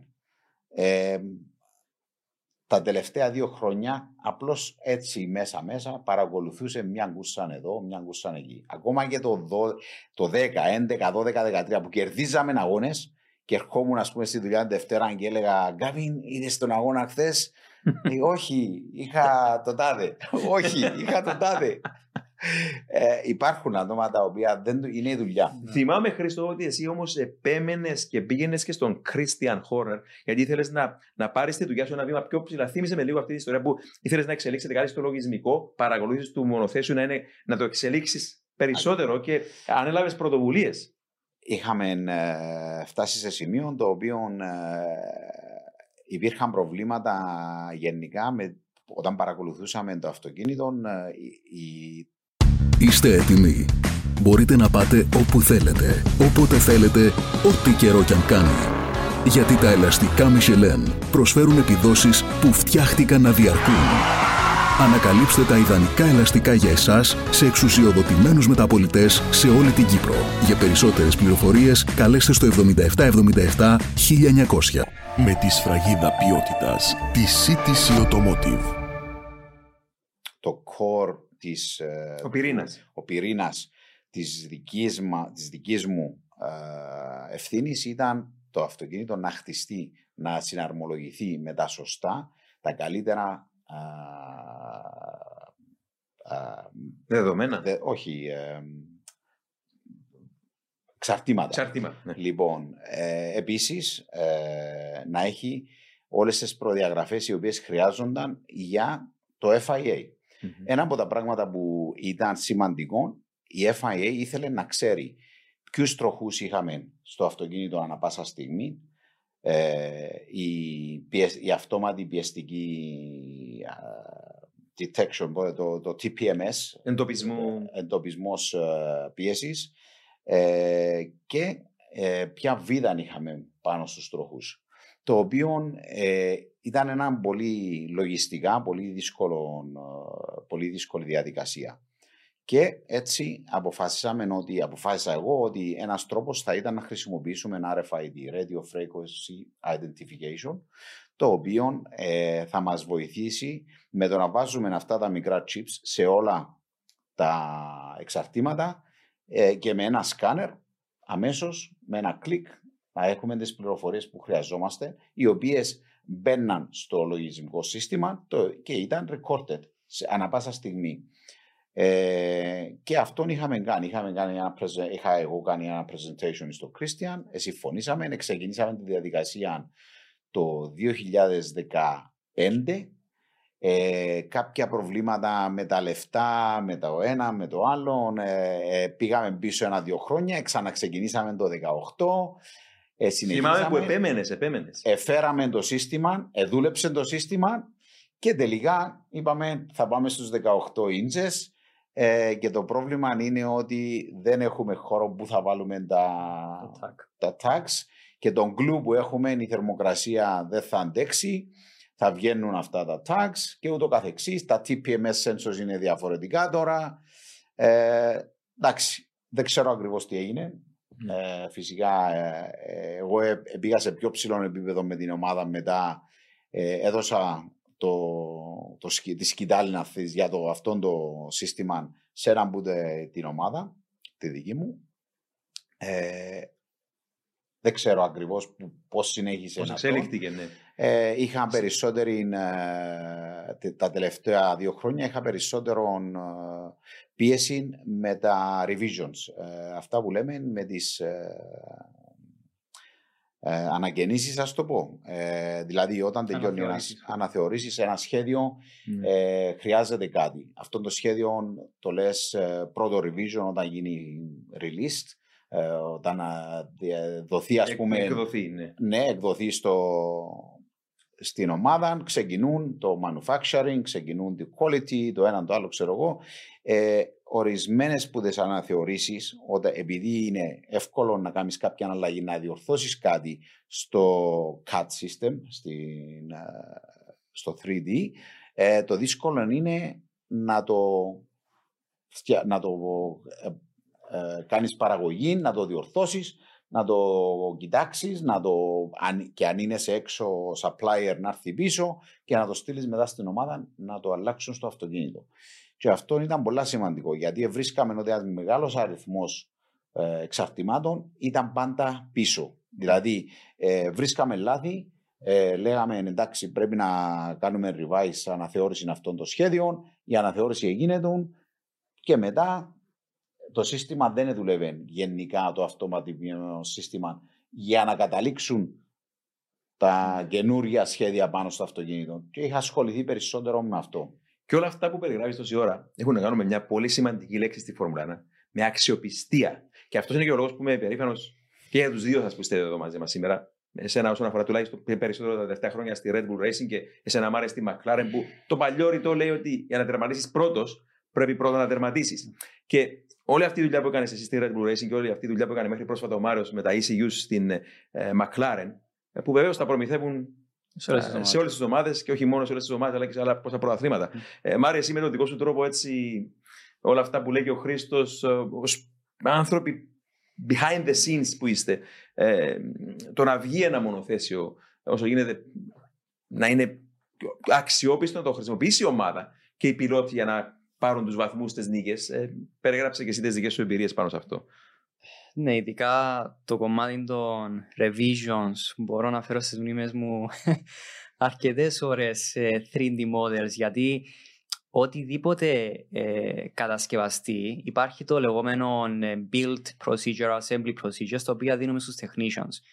Στους technicians πρέπει να τους πούμε ακριβώς ε, πώς, ε, πού θα μπει κάθε βίδα, πώς θα γίνει solder κάτι, θα έχουν 3D images και μετά το revision έρχεται γιατί αν εσύ ο σχεδιαστής θεωρείς ε, ποιος είναι ο πιο εύκολος τρόπος για να κατασκευαστεί κάτι, πρέπει πάλι να το δεις με το technician, θα βρεις προβλήματα και θα έρθει πίσω το revision. Απλά το δύσκολο στο να κάνεις να κάνεις ένα procedure είναι ότι πρέπει να βλέπεις το product, όλη τη διαδικασία που ε, σχεδιάστηκε, που στήθηκε, που γίνει τεστ, πριν καν γίνει. Γιατί εσύ πρέπει να τα καταγράψεις πρώτα σε μια γκολα για να μπορεί να αρχίσει το procedure σημαίνει όταν ακόμη αρχίζεις να σχεδιάζεις κάτι, σκέφτεσαι και πώς θα γίνει assemble.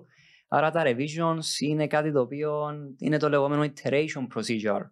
Ε, το λέγαμε στη McLaren που συνεχώς ε, μπορώ να πω ότι μέχρι να βγει ένα ECU ε, μιλάμε για δεκάδες revision για κάθε board, για κάθε κομμάτι ε, του, ε, του ECU εκατοντάδες σελίδες από documents τα οποία ε, πρέπει να σκεφτείς, πρέπει να γράψεις. Ατέλειωτες ώρες. Ατέλειωτες ώρες. Ναι.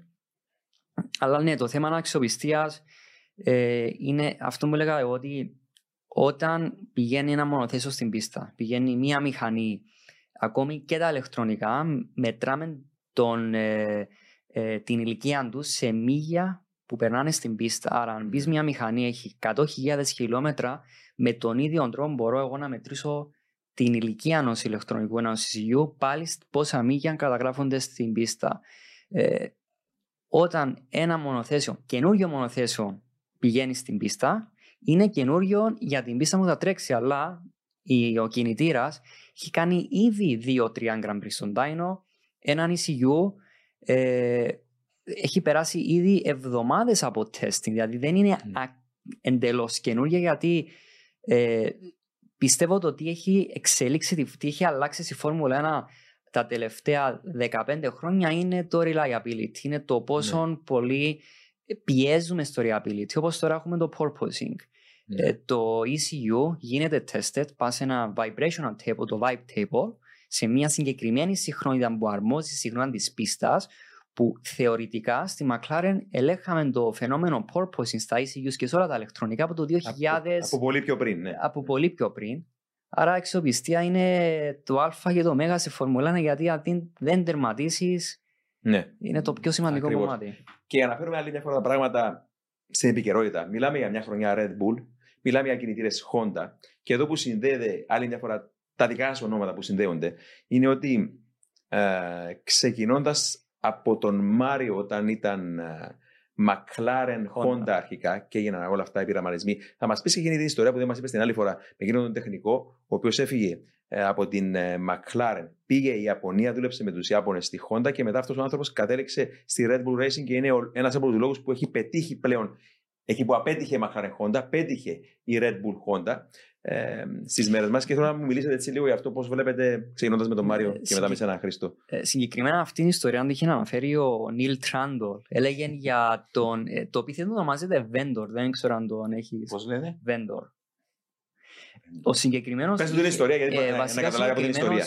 Είχε δουλέψει ε, εποχές, αρχές του 2000, ε, ήταν στο, ε, στο, στη, Macla- στη Mercedes, ε, στο High Performance Powertrain συγκεκριμένα, όπου δούλευε στις κινητήρες. Ε, όταν είχε έρθει στη McLaren, όταν είχε αρχίσει πλέον το collaboration, η συνεργασία με τη McLaren Honda, ε, το πρόβλημα στους Ιάπωνες ήταν ότι δεν είχαμε επικοινωνία. Οι Ιάπωνες είχαν έρθει ε, με τα μυαλά ότι όταν είμαστε McLaren Honda το 88 ήμασταν η πιο πετυχημένη ομάδα, άρα τώρα που έρχομαστε πάλι πίσω, πάλι μπορούμε να πετύχουμε. Φταίει και ο Ρον Dennis γιατί πίεσε τη McLaren Honda ε, να κάνουν ένα χρόνο προετοιμασίας στον κινητήρα παρά δύο χρόνια. Η McLaren Honda θα έρχονταν το 2016.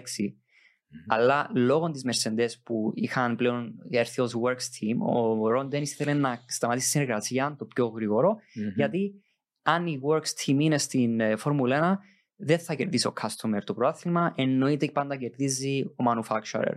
Ναι. Έτσι άρχισε η McLaren Honda, είχε ε, έρθει ο vendor ε, στην McLaren, τον είχαν στείλει στην Ιαπωνία στο να βοηθήσει στο κομμάτι του powertrain.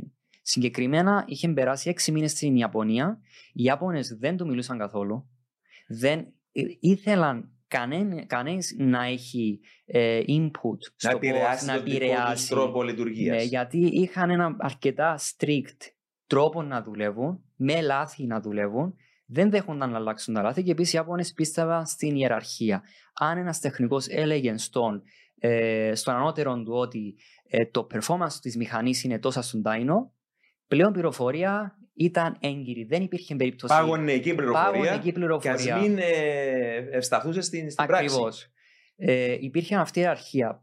Πάντα πίστευαν ότι ό,τι δουλειά έκανε ο πιο κάτω τους, δεν υπήρχε ε, θεωρία ότι κάτι θα πήγαινε λάθος.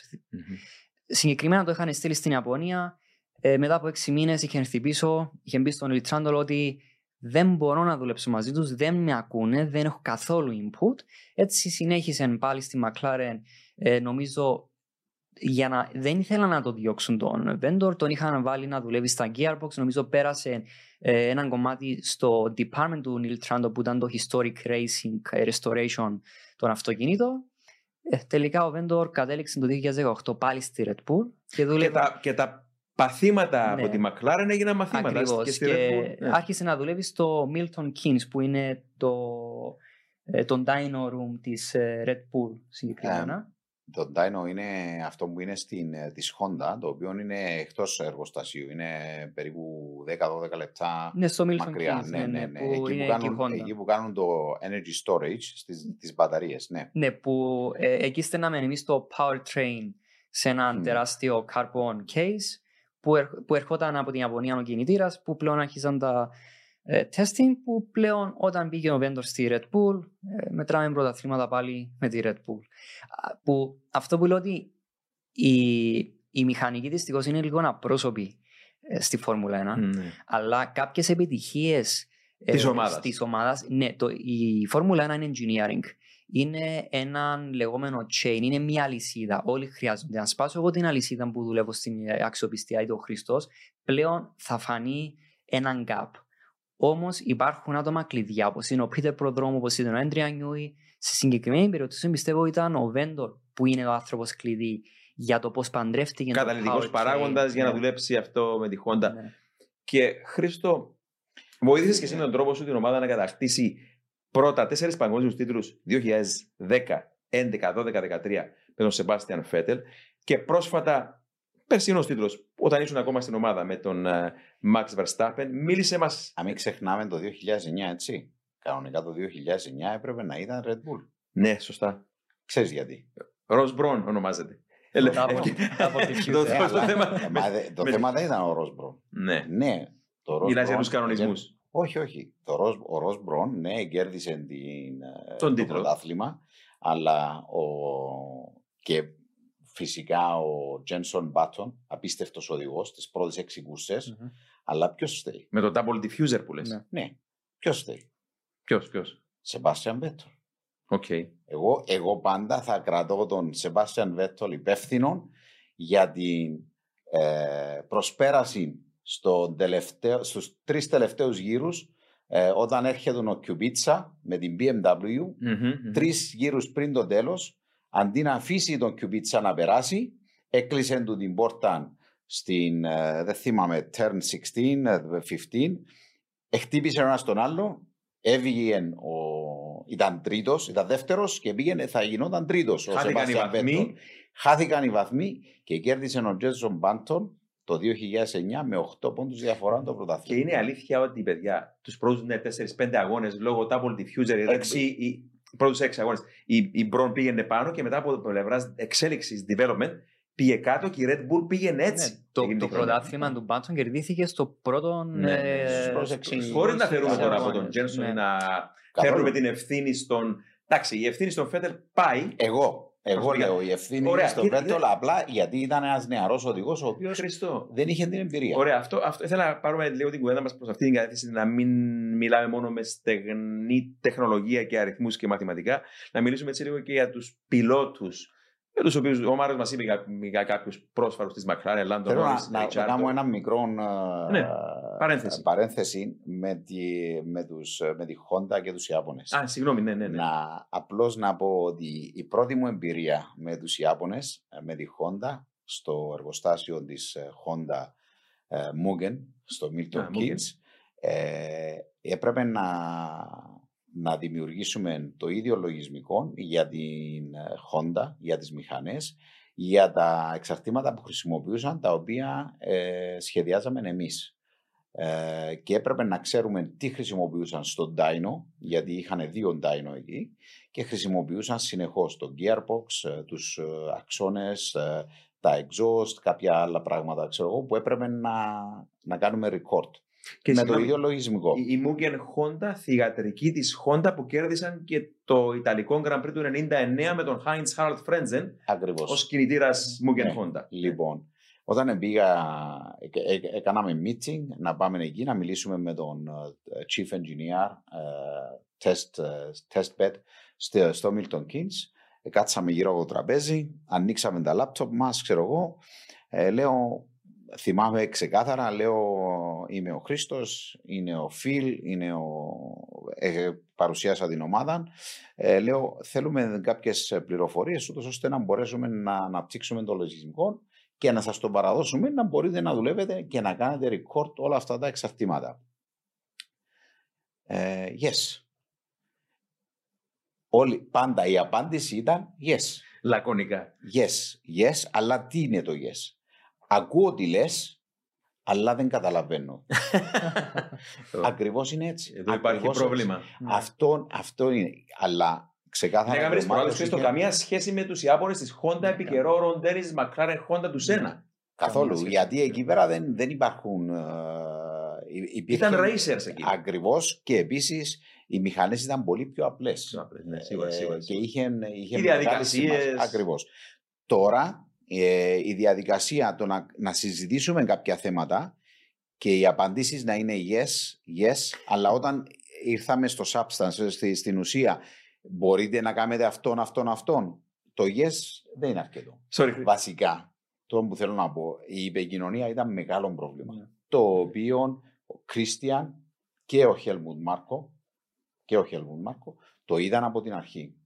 Γι' αυτό και σταλήκαν το άτομα εντόπισαν. από την Τόρο Ρώσο Μάλιστα. Α, στην Ιαπωνία και έγινε ήδη μια διαδικασία στην Ιαπωνία, ούτως ώστε αυτός ο γάμος μμμ. να επιτύχαινε από την αρχή. Άρα, όπως, όπως λέγαμε προηγουμένως, προμήθευε πιλότους η Toro Rosso την ε, Red, Red Bull. Bull. Το ίδιο έγινε και με τους κινητήρες. Το πήραμε Λοιπόν. με τον ε, Και τι, τι Helmut έγινε; Marko. το, το αυτό, η υπόθεση ήταν ότι ήταν ξεκάθαρη. Δεν, δεν μπορούσε να χάσει η Red Bull. Ναι. Γιατί; Γιατί εγώ συνεχίζω με τη Renault, η Toro Rosso πηγαίνει με τη Η Honda. Honda. Αν δεν πάει καλά, δεν έχουμε χάσει την Ναι, ναι, ναι. Σωστό, Καταλάβεις, δηλαδή, σωστό. αυτή Το είναι που πλεονέκτημα λέμε να κάποτε- παίζεις με δύο ομάδες. Ακριβώς και είναι αυτή το vision που είχε και ο Χέλμουντ Μάρκο και ο Κρίστιαν. αυτά είναι τα άτομα Τέλεια. που δουλεύουν για την ομάδα. Ωραία. Μιλώντας... να, να Ο Μάριος αναφέρω, θα πει ε, κάτι, ναι. που, είχαμε, που αναφέρει ο Χρήστος για την επικοινωνία. Η αλήθεια ήταν ότι ε, εμείς επειδή η Honda βασικά μας έδινε, χρηματοδοτούσε εμάς τη McLaren απλά για να ε, εξελίξουμε το, το λεγόμενο το Motor Power Unit, το MPU, ε, που είναι βασικά το electric powertrain που γίνει στο μονοθέσιο. Ε, εμείς είχαμε την εξέλιξη, εμείς είχαμε το full σχεδιασμό του, των όλων του powertrain, αλλά πάλι η Honda είχε το δικό της input στο τι θέλει να αλλάζει. Σε περίπτωση θυμάμαι ότι είχαν αλλάξει συγκεκριμένα εξαρτήματα. Ε, επειδή εγώ δούλευα συνήθως στο testing του powertrain, ειδικά του, του MPU, το άλλο ήταν το power supply unit, το λεγόμενο το PSU, το οποίο είχα ρωτήσει αυτό το εξάρτημα, θέλουμε να το κάνουμε replace, πώς θα γίνει. Μου είχαν απαντήσει ότι έχει κάνει design special tooling η Honda για να μπορεί να εξάγει τα εξαρτήματα. Δηλαδή, αν δεν μπορούσαν να κάνουν τη δουλειά τους ότι υπήρχε στο market, πλέον πήγαιναν στην επόμενη οδό, όπου έκαναν τα δικά τους. Δηλαδή, είχαν τρομακτικό budget να κάνουν ό,τι θέλουν, αλλά είχαν έναν τρομερό πρόβλημα επικοινωνίας. Ε, το πιο απλό παράδειγμα, να πω ότι ακόμη και το coolant, το ψυχτικό του ραδιατέρ, δεν ήταν ένα απλό ψυχτικό που μπορεί να πάρεις από το σούπερ μάρκετ. Ήταν ειδικό coolant experiment το οποίο το προτείνω εγώ από την Ιαπωνία το, το οποίο έρχονταν με code name που δεν μου έλεγα... το δικό σου department στα ECU ναι, μιλάς τώρα ναι, το που, coolant που παίρνετε από τους Ιάπωνες. Που παίρνουν τους Ιάπωνες σε σημείο που μέχρι και για το coolant είχαν εξέλιξη δικών τους coolant δηλαδή τον determination, δηλαδή το πόσο ήθελαν να μείνουν στη Φόρμουλα 1 ήταν σε άλλων επίπεδων, είχαν τρομερή υπομονή με τη McLaren σε σημείο που είχαμε αρκετά σφάλματα σε αγώνες λόγω powertrain που προσωπικά μπορώ να πω ότι τα μισά σφάλματα έφταιγε η McLaren αλλά η Honda έπαιρνε την πρωτοβουλία να ρίξουν το φταίξιμο σε αυτούς για να δείξουν το Ρόντενι ότι ε, έχουμε υπομονή, επιμονή, θα πετύχουμε μαζί. Αλλά. Χάλασε το πράγμα στην επικοινωνία όμως. Ναι, όμως όμως, το πράγμα ποιο ήταν ότι έναν από τα μειονεκτήματα της McLaren internally ήταν ότι δεν είχαμε επικοινωνία εμείς. Ήταν κατ' εμένα ήταν το μεγάλο μειονέκτημα της McLaren ότι δεν υπήρχε επικοινωνία εντός.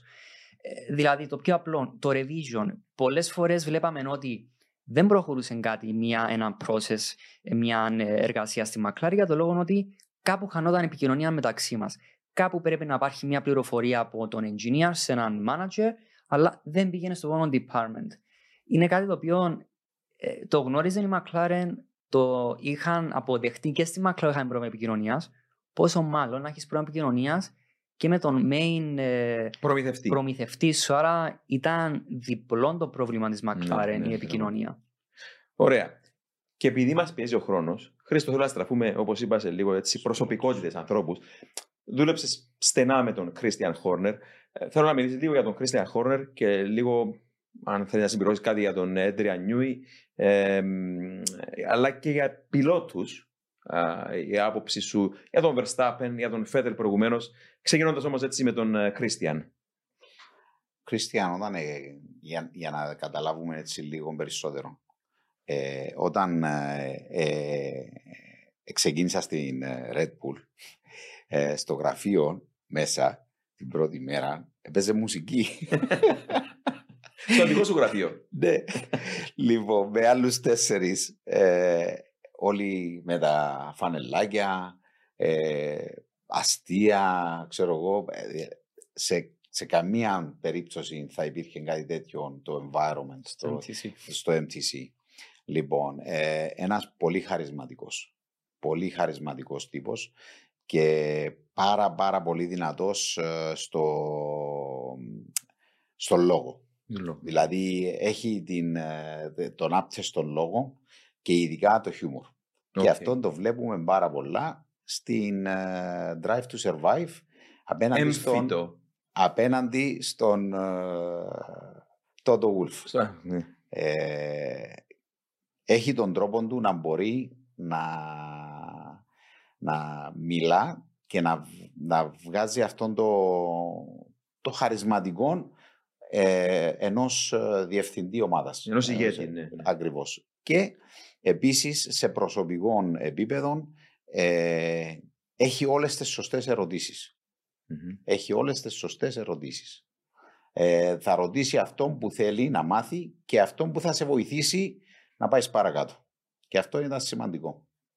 Και αυτή είναι άλλη μια ε, με, στην εξίσωση της επιτυχίας πολύ σημαντικό. Ακριβώς, ακριβώς. Σε διάφορα meetings που είχα ας πούμε με τον, με τον Christian, πράγματι οι ερωτήσεις είναι αμέσως Βλέπεις ότι βάζουν το, την ομάδα Είναι να αυ- σκεφτεί, να κριτικάρει και να συνεχίσει να βρει αυτή τη λύση που πρέπει να βρει. Είναι αυτό που μου έλεγε και ο Πίτερ πρωτού πάει ότι δεν υπήρχε αυτό που υπήρχε στη McLaren, αυτό το design by committee. Ακριβώς. Δηλαδή, υπήρχε αυτή η ελευθερία και φαντάζομαι εννοείται ότι σε όλα τα τμήματα, όχι μόνο στο design. Ακριβώς. Ναι, ναι. Ακριβώς. Η, η ελευθερία, η ανετότητα, η... εντάξει, όπως λέω, εγώ ήμουν συνηθισμένος, η δουλειά είναι εδώ και εδώ. Ε, αυτές τις ώρες, αυτές, αυτός ο χώρος. Ε, υπήρχε αυτό το, το παιχνίδι, το, το φαν, τη, η, η, πώς να το πω, το περιβάλλον ήταν ελεύθερο. Ναι, να γελάσουμε, ναι, να, πε- Ναι, να ναι. πούμε τα αστεία μας, δουλεύουμε, αλλά έχουμε και λίγη σοβαρότητα. Ναι. Και αυτό ήταν που ε, δημιουργήθηκε ε, έτσι σιγά σιγά και μπορούσε και ο Έντριαν και ο Πίτερ, γιατί πάντα ξεκινούμε από το σχέδιο, έτσι, Μμμ, μμμ. ε, να, φ- να φέρουν τις ομάδες να τους δώσουν αυτά που χρειάζονταν και επίσης να καταλάβουμε ότι ε, το performance δεν ήταν κάθε 5-6 κούρσες. Το performance είναι κάθε εβδομάδα Εδώ. και παίρνεις αποτελέσματα κάθε δύο εβδομάδες όταν τελειώνει ο αγώνας. Ξέρεις ακριβώς που είναι το αυτοκίνητο σε σχέση με τους άλλους. Να το φέρουμε αυτό μέσα στους οδηγούς. Μμμ.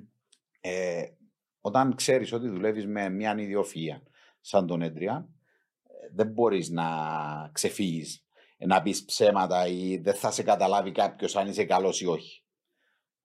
Δεν Για μπορεί να μένα- ξεκλειστρήσει με κανέναν τρόπο. Ακριβώς. Άρα, ε, να ξεκινήσω προσωπικά από τον Μάρκ Βέμπερ. Ένας πάρα πολύ καλός άνθρωπος. Ε, μπορώ να πω, έχω ένα, μια μεγάλη αφίσα υπογραμμένη από τον ε, Μάρκ. Ε, κάθε φορά που ήταν στο εργοστάσιο ερχόταν να μιλήσουμε, να γελάσουμε, ξέρω εγώ. Ε, Χρήστο, είναι σε, μια, σε ένα πάρτι που πήγε στο Μοντε Κάρλο, σε έσπρωξε στην πισίνα; ναι. το θυμάμαι αυτό. Μιλάμε τώρα για τον Αυστραλό, τον πιλότο, τον Μαρκ Βέμπερ, τον Α, όσοι ο τυχόν Μαρκ- είναι εντελώς καινούριο παδί και δεν τον γνωρίζουν. Ε, Μαρκ Βέμπερ με πόσες, έπρεπε να έξι κερδίσει- νίκες πόσες έχει. έπρεπε να κερδίσει το 2010. Απλά ο Σεμπάστιαν ψυχολογικά. Τον και τίτλο μιλάς, πνευματικά- ναι, ναι, ναι. ναι, ναι. Πνευματικά ήταν α, πολύ δυνατός. Πολύ Έλεγα και δυνατός. την ιστορία, έγινε εκείνη η κουβέντα στο Silverstone, τον θυμάσαι. Που ε, πήραν τον μπροστινό πτέριο το νέο από το Ναι. αυτοκίνητο του, το έβαλα στο Φέτελ, Ναι. κερδίζει την κούρσα τελικά, βγαίνει στον ασύρματο και λέει Not bad for a number two. Και από ό,τι μου είπε και ο Πίτερ, δεν πήγε καν στο πάρτι προς τιμήν του νικητή το βράδυ.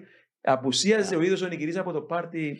Αυτό εντάξει, ε, φυσικά είναι η δική μου η άποψη. Ε, ήταν λίγο η κατάσταση που συνεχίζεται και τώρα βασικά. Ε, όλα αυτά είναι εξαρτώμενα στο Helmut Μάρκο. Ό,τι πει ο Μάρκο. Ναι. Δηλαδή, ό,τι και Ναι, να πάνω πούμε, σε- ό,τι και να κάνουμε, ο Μάρκο είναι Έχει τον η τελευταίο τελευταία λόγο λέξη. σε αυτά τα Τελευταία θέματα. λέξη.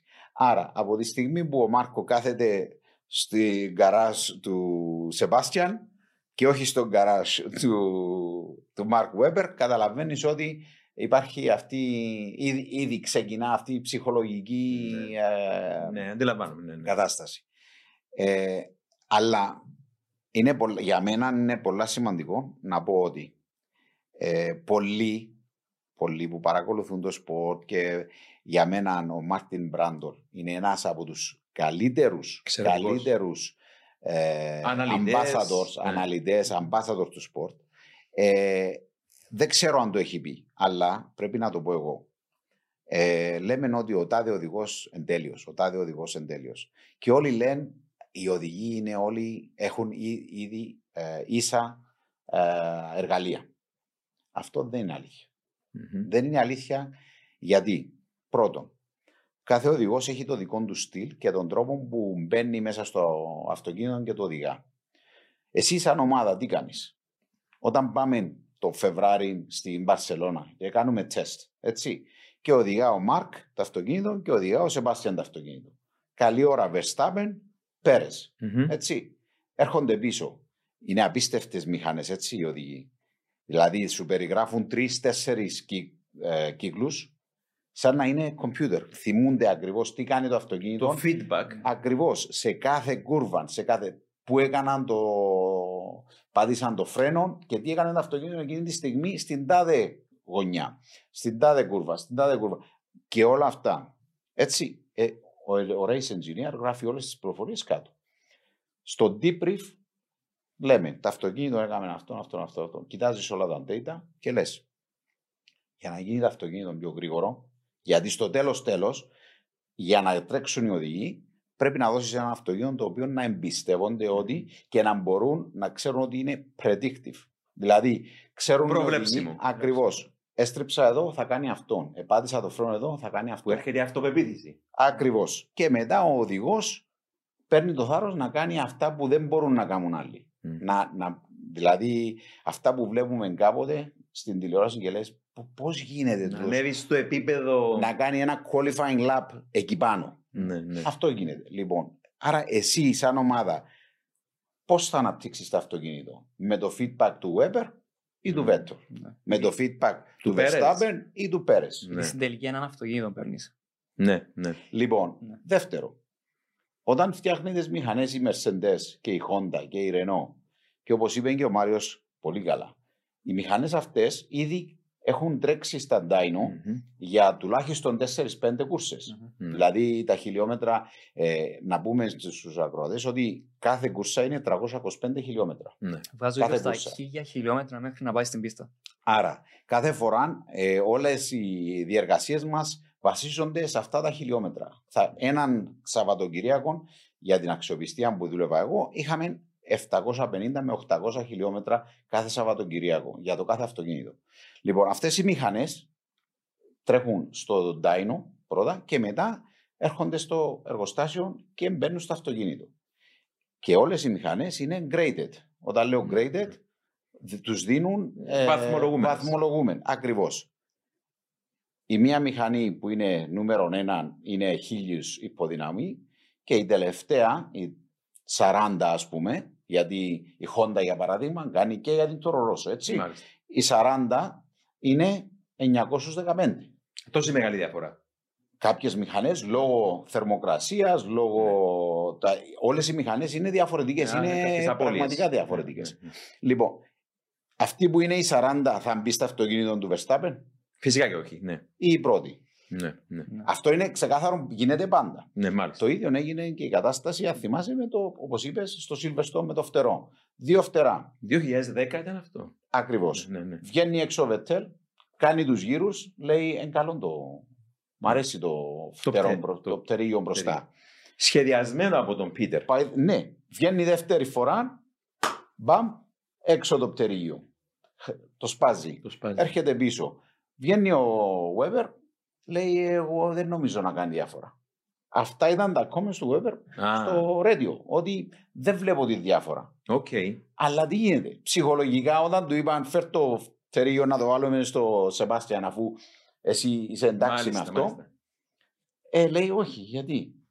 Εξαιρετικό παράδειγμα Λοιπόν. αυτό που περιγράφεις δηλαδή. Άρα και το τελευταίο, το τελευταίο ε, κάθε ε, εξάρτημα που ειδικά με την αεροδυναμική που φτιάχνεις είναι μοναδικό. Έχει μοναδικές ελα, ελαστικές ιδιότητες, ε, ε, ε, πώς να το πω, τα surfaces δεν είναι ακριβώς ακριβώς το ίδιο. Οι διαφορετικές επιφάνειες του Και αυτοκίνητου. όλα αυτά γίνονται τεστ. Άρα όταν είναι να το βάλεις σε αυτοκίνητο θα το βάλεις στο Πέρες ή στο Verstappen. Ωραία. Έτσι, ναι, γενικά, δύο οδηγοί έχουν τις δύο ε, πολύ σημαντικές, ε, πολύ σημαντικά αυτοκίνητα τα οποία είναι τα ίδια. Η Γενικά, βάση είναι η ίδια. ακριβώς, αλλά όταν είναι να Ό,τι έρθει, κτίζεις από εκεί και πέρα. ακριβώς, όταν είναι να έρθει στο σημείο ποιος θα έχει την καλύτερη μηχανή, Χρήστο, είναι Ε, αυτό που μοιάζει σχολιάζαμε με- όλη τη χρονιά. Η άποψη μας φέρω με τα παιδιά ήταν λίγο πολύ ότι ξεκινώντας, η RB18 ήταν ένα μονοθέσιο που δεν μπήκε ακριβώς γάντι στον Verstappen αρχικά. Ο Πέρε ήταν δυνατός στην αρχή και σιγά σιγά όταν εξελίχθηκε και έδεσε με το αυτοκίνητο και του, τον ενίσχυσαν τον Max Verstappen, Ε. ξεχώρισε και τώρα τελευταίους πόσους, τρει-τέσσερι πόσους αγώνες, ο Πέρε σχεδόν, Σχεδόν αφανίστηκε αφαντός, Ε. και ο Verstappen είναι εκεί. Αλλά έτσι επειδή. είναι, είναι τα χαρακτηριστικά του Ωραία. οδηγού. Ο Επειδή Verstappen- όμως μας πιέζει ο χρόνος, Ναι. θέλω να μας πεις μια άποψη και για τον Max Verstappen ως πιλότος προσωπική άποψη. αμήλικτος. Είναι οδηγός ο οποίος δεν τον ενδιαφέρει τίποτε άλλο. Και αυτόν είναι ε, η, ο πατέρας του. Πατέρας, ο, ο γιος. Έχει την εμπειρία να δει πώς δουλεύει η Φόρμουλα 1 και πώς θα κατασκευάσει τον καλύτερο οδηγό. Κατασκεύασαν Δηλαδή- έναν πιλότο Φόρμουλα 1. Ακριβώς. Ε, είναι αυτό που ε, δεν θα διστάσει να, να έχει δυστύχημα, ίσως και να είναι επικίνδυνο δυστύχημα, αλλά θα πει στους άλλους οδηγούς, εγώ είμαι ο αρχηγός, εγώ είμαι ο νικητής. Ναι. Παράδειγμα, σένα. Αυτό το πείσμα. Παράδειγμα, ακριβώς. Σούμαχερ. Σούμαχερ. Ναι, ναι. Αυτό το είχαν και, ο- και ο Σούμαχερ 21, ξεκάθαρο. Και, ε, είτε αρέσει είτε όχι, είναι, είναι, ο, είναι ο τρόπος να στεφθείς πρωταθλητής. Αυτό το. Για να μην παρεξηγούμαστε, όχι κατά ανάγκη να χτυπάς τροχούς και να είσαι άδικος, αλλά αυτό που κάνει και ο Σένα, δηλαδή έμπαινε δίπλα στον άλλο και τον άφηνε εκεί στη δική του ε, κρίση, ας το πούμε, εάν θα είχε ατύχημα μαζί του ή αν θα του άνοιγε την πόρτα. Ναι. Και συνήθως άνοιγαν την πόρτα οι περισσότεροι οδηγοί και αυτό κάνει λίγο πολύ και ο Verstappen τώρα. Ναι, Ακριβώς, ε, το έκανε στον Ντάνιελ. ναι τον Δύο-τρεις Ριτσάρτο. Ναι, φορές. ναι. ναι, ναι. Και ξεκάθαρο. Και αντί η ομάδα να πει πρόσεχε τι κάνεις, είπαν είναι equal. Χέλμουντ Θε- Μάρκο. Χέλμουντ μα. Ακριβώς. Άρα ε, και τελευταία α, λόγια από μένα. Ε, ξεκάθαρο. Ξεκάθαρο πρωτοπορία από τον Έντριαν με το ground effect. Δηλαδή ε, δεν υπάρχει Που αμφιβολία. πάει από τις εποχές των Indy Cars Και βε- βέβαια, από το 80 όταν είχε ξεκινήσει στην σαν... ε, Φικόπερ στην- Σούκαρ. ακριβώς. Ναι, ναι, ναι, ναι, ναι. Ε, Απλά λέω πάντα IndyCar γιατί στα IndyCar. και είναι γραμμένο στο βιβλίο του. Όταν διαβάσεις Ναι, How ναι, to ναι. build a race car, Το, δια... Το το, λέει μέσα στο διάβασε. βιβλίο. Αν και δεν το, δεν Ναι. το ολοκλήρωσα ακόμα. ναι, Το διάβασε. Το λέει μέσα στο Εξαιρετικό βιβλίο. βιβλίο. λοιπόν, Και μ' αρέσει. Ναι. είναι ε, αυ- δηλαδή ε, off the blocks που λένε, αυτό είναι. Ε, Βασικά ο Έντριαν έχει έναν αυτοκίνητο το οποίο ε, κάνουν develop. Και αυτό που είπες με τον Πέρες και τον Verstappen. Όταν ξεκίνησε το αυτοκίνητο, η αεροδυναμική, το downforce του αυτοκινήτου έδινε έναν πολύ δυνατόν πίσω μέρος του αυτοκινήτου. ναι. ναι. Το οποίο δεν μπορεί να δουλέψει ο Μαξ. Ο Μαξ χρειάζεται το αυτοκίνητο να είναι μπροστά αμέσως εκεί που το θέλει. Αυτοπεποίθηση να στρίβει μέσα. Ακριβώς. Και το πίσω ας κάνει ό,τι θέλει. Ναι, ναι, ναι. Ό,τι θέλει. Ναι. Θα το διορθώσει. Στυλ Σούμαχερ νομίζω, έτσι παιδιά. Ακριβώς. Ναι, ναι, ναι. Και σένα. Και σένα, Ναι. ναι, ναι. ναι. Ενώ Φερνάντο Το Αλόνσο, ανάποδο. Πέρες, το ανάποδο. ναι. Προτιμούν το πίσω να είναι πολύ πολύ Γερά σταθερό, βιδωμένο, ας το πούμε. σταθερό και τον μπροστά το στρίβω και όταν Ναι. θα πιάσει, θα πιάσει, θα έρθει μέσα, ας πούμε. Και αυτό είναι που δι- η διαφορά είναι στο breaking point. Ναι. Άρα έτσι, μια έτσι προσωπική τελευταία άποψη το φετινό πρωτάθλημα βάσει ότι φέτος είχαμε και αυτή τη μεγάλη αλλαγή στους κανονισμούς είχαμε το πρόβλημα με το port poisoning πόση ευθύνη θα έδινε έτσι σε ποσοστό ότι είναι πρωτάθλημα Verstappen ή πρωτάθλημα Adrian Newey; Και το δύο. και το δύο. Και Ωραία. το δύο. Χωρίς το, Τέλεια Max, απάντηση, ναι. χωρίς το Max Ναι. δεν θα μπορεί η ομάδα να κερδίσει. Που βλέπουμε τώρα με τον, α, Πέρες. με τον Πέρες. Ναι, δηλαδή ε, χρειάζεσαι έναν οδηγό ο οποίος θα απαντήσει κάθε φορά που ζητάς. Τέλεια. Και, είναι Και αυτόν έκαμε ο Βετέλ, αυτόν έκαμε και ο Ντάνιελ, αλλά δεν είχαμε την μηχανή. Ναι, τότε δεν με τη υπήρχε. Renault. Ναι, Ε, πολλοί λένε ο Θεός ο Λούις. ναι, Και όμως τον κέρδισε ο Νίκο Ρόσπερ. ναι, το 16. Ναι, ναι, ναι, ναι. ναι.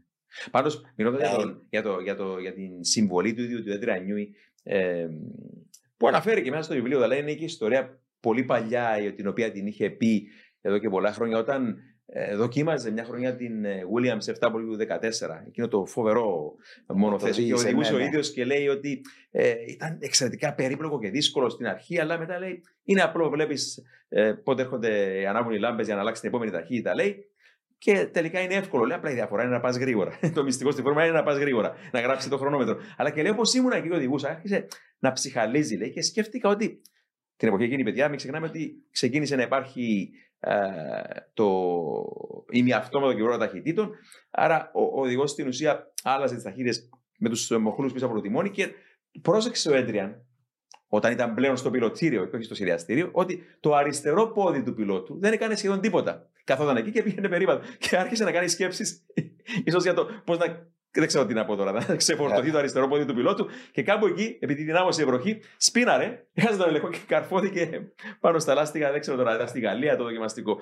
Ήταν μια από τις Ναι. πρώτες του εμπειρίες που οδήγησε μονοθέσιο. Άρα, μιλάμε για μια ιδιοφυΐα σχεδιαστής, αλλά όπως είπες, χρειάζεται και τον πιλότο για να πάρει εκείνο το εργαλείο που του δίνεται ταχύτητας και να κερδίσει τον τίτλο όπως κάνει φέτος με εξαιρετικό φυσικά. τρόπο ο Verstappen. Και φυσικά η ομάδα μαζί με τον Μάριο, εμένα, ο Α, ο Β, ο μηχανικός, ο οποίος θα σφίξει όλες τις βίδε, ο, ο IT, ο οποίος θα καταγράψει όλους τους χρόνους, τα πάντα. Δηλαδή είναι μια ομάδα τώρα, φυσικά, χίλιων ατόμων που δουλεύει για δύο οδηγούς οι οποίοι θα βάλουν α, το αυτοκίνητο στην πίστα να τρέξουν και να κερδίσουν εκεί που γίνεται. Ε, πολλά σημαντικό να το πούμε τούτο. Δηλαδή Φυσικά, φυσικά. δεν είναι ο οδηγός και ο Εδριάν. Έτσι. Ε, είναι μια μεγάλη ομάδα που συντονίζεται για να κερδίσουν τη- τον αγώνα κάθε άλλη Κυριακή. Μαρή, Ναι, απλά να το σκεφτούμε εντελώς πρακτικά ότι σε κάθε αγώνα μπορούν να υπάρξουν δεκάδες χιλιάδες πράγματα που μπορούν να έχουν failure, να έχουν μια, ε, να καταστραφούν, να χαλάσουν στον αγώνα. Δηλαδή, η, η παραμέτρη να πάει κάτι στραβά είναι πολύ μεγάλη. Δηλαδή, μπορούμε να ονομάσουμε, μπορώ να σας πω πάνω από χίλια πράγματα. Μπορούν να, ε, εξαρτήματα μπορεί, κάτι μπορεί να πάει λάθος. Δηλαδή, η συμβολή του κάθε μηχανικού από το σχεδιαστή μέχρι από το production ε, worker, από τον technician είναι σημαντική γιατί είναι όλα αυτά τα μικρά, μικρά, μικρά πράγματα που σου βγάζουν το 100% που μπορείς να βάλεις από το αυτοκίνητο αλλά εννοείται θες τον οδηγό για να κάνει deliver το ότι του δίνεις. Άρα το ότι είπε- είχε πει ο Χρήστος ότι ναι, είναι η συμβολή του, κα- από τον οδηγό μέχρι το production work είναι εξίσου σημαντική ε, για, για να βλέπουμε ομάδες όπως τη Red Bull να είναι στο top. Απλά κάτι άλλο ότι η διαφορά στο τέλος του προαθλήματος της πρώτης ομάδας από τη δεύτερη αν η πρώτη ομάδα έχει το 100% επιτυχία γιατί είναι η πρωταθλήτρια, η τελευταία έχει το 98% επιτυχίας. Δηλαδή είναι 2 με 3% διαφορά που χωρίζει τον πρώτο από τον τελευταίο και αυτή η μικρή διαφορά είναι αυτό που σου δίνει ο οδηγός για να πάρει το πρωτάθλημα. Κάτι τελευταίο που αναφέρει για τα αυτοκίνητα ότι δεν είναι τα ίδια μεταξύ οδηγών. Φυσικά δεν είναι τα ίδια. Γιατί έχουμε δύο οδηγούς, δύο διαφορετικές προσωπικότητες, οντότητες. Ε, τα skills των οδηγών είναι διαφορετικά, αλλά ένα μονοθέσιο βγαίνει στην πίστα. Γιατί δεν είναι εύκολο για, για το, αυτοί που κάνουν τα αεροδυναμικά, που έχουν τους φούρνους που κατασκευάζουν τα πτερίγια να κατασκευάζουν διαφορετικό σασί, πτερίγια ε, για τον κάθε οδηγό, να αναγκαστικά πάνε με ένα concept. Άρα το concept δεν μπορείς να είσαι στη μέση μεταξύ οδηγών, γιατί δεν πας πουθενά. Αναγκαστικά διαλέ... είσαι ένα από τους δύο οδηγούς. Κάτι που είχε πει ο Ρικιάρτο αρχές ε, όταν έτρεχε με Μακλάρεν ήταν γιατί δεν είσαι τόσο γρήγορος όσο είσαι ο Λάντο Νόρις. Συγκεκριμένα για να αναφέρει ότι όταν τρέχω στα 350 χιλιόμετρα και αρχίζω να νιώθω κράτασμού στο μονοθέσιο, εγώ όσο άνθρωπος τι θα πιστέψω ότι το μονοθέσιο μου με αυτόν τον τρόπο αντιδρά στα 350 χιλιόμετρα ή πάει για ένα σφάλμα για να έχω ένα ε, breakdown ε, Ναι. καθώς τρέχω. Άρα η απάντηση στη ερώτηση ήταν ότι ο Λάντο Νόρις το γνωρίζει. Δεν είναι breakdown. Έτσι το μονοθέσιο μπορεί να αντιδράσει στα 350 χιλιόμετρα. Αλλά εγώ που κάπου πρώτη- χάνεται και η αυτοπεποίθηση. Ακριβώς. Εγώ που πρώτη φορά το οδηγάω ω Ριχάρτο, δεν έχω την αυτοπεποίθηση ότι στα 350 χιλιόμετρα αυτό είναι λογικό. Άρα αυτό δεν είναι μόνο στα 350 χιλιόμετρα. Σε κάθε στροφή πρέπει να πάρει αυτοπεποίθηση ότι το feedback που παίρνω είναι λογικό. Άρα θέλει κάποιο χρόνο ένα οδηγός στο να αντιληφθεί μέχρι πόσο μπορεί να έχει πίστη σε αυτόν που οδηγάει στο μονοθέσιο. Λοιπόν, παιδιά, μπορούμε να μιλάμε για ώρες. Πραγματικά απόλαυσα τη σημερινή συζήτηση. Είσαστε, ή- είσα- είσαστε και οι δύο άνθρωποι οι οποίοι εγώ προσωπικά είμαι υπερήφανος για εσά. Ε, μάλιστα, τιμήσαμε σήμερα και το Ρον Ντένι, παιδιά. Πάνω στο γραφείο έχω ένα φύλλο χαρτιού, ένα στυλό και ένα τηλέφωνο. Τρία μόνο αντικείμενα. και όχι καφέ πάνω στη και όχι καφέ πάνω στο εδώ podcast. Λοιπόν, Χρήστο μου, πραγματικά σε ευχαριστώ. Predictions. Predictions για φέτος. Για τους χρόνους. Σιγκαπούρ. Σιγκαπούρη predictions. Μμμ. Ε, Είναι πίστα Ferrari. Αλλά, αλλά, τρεις τελείες. High downforce. Εγώ προσωπικά δεν κάνω ποτέ προβλέψεις. Το έχω σαν κανόνα σαν άνθρωπο. High downforce. Ναι. Εντάξει, ίσως να έχουμε Η και την άποψή εποχή που μπορεί να αλλάξουν τα πάντα. Εγώ πιστεύω πάλι Verstappen. Verstappen. Εσύ, Μαρή; Ε, θεωρητικά είναι πίστα Ferrari, όπως και άλλες πίστες Ferrari είχαμε πει στο πρωτάθλημα, αλλά τελικά δεν άρμοζαν. Ε, το βλέπω και εγώ μάλλον Red Bull. Ναι. Ε, σίγουρα, α το πούμε με απλά λόγια, η Red Bull φέτος κέρδισε σε πολλές πίστες. Είναι all-rounded.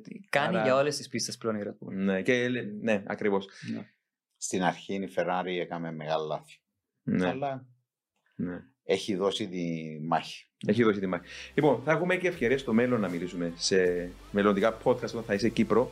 Ε, Χρήστο, ξανά σε ευχαριστώ. Μάρια και εσένα το ίδιο και σε όλο τον κόσμο που ήταν μαζί μας σήμερα. Ε, τον ευχαριστούμε που μας παρακολούθησε. Να ευχαριστήσουμε και τον χορηγό μας, τα, τα ελαστικά της Michelin και την εταιρεία CTC Automotive. Μέχρι το επόμενο επεισόδιο, την ερχόμενη εβδομάδα, μετά το Grand Prix της Σιγκαπούρης, να πούμε σε όλους σας για άλλη μια φορά: οδηγείτε με ασφάλεια.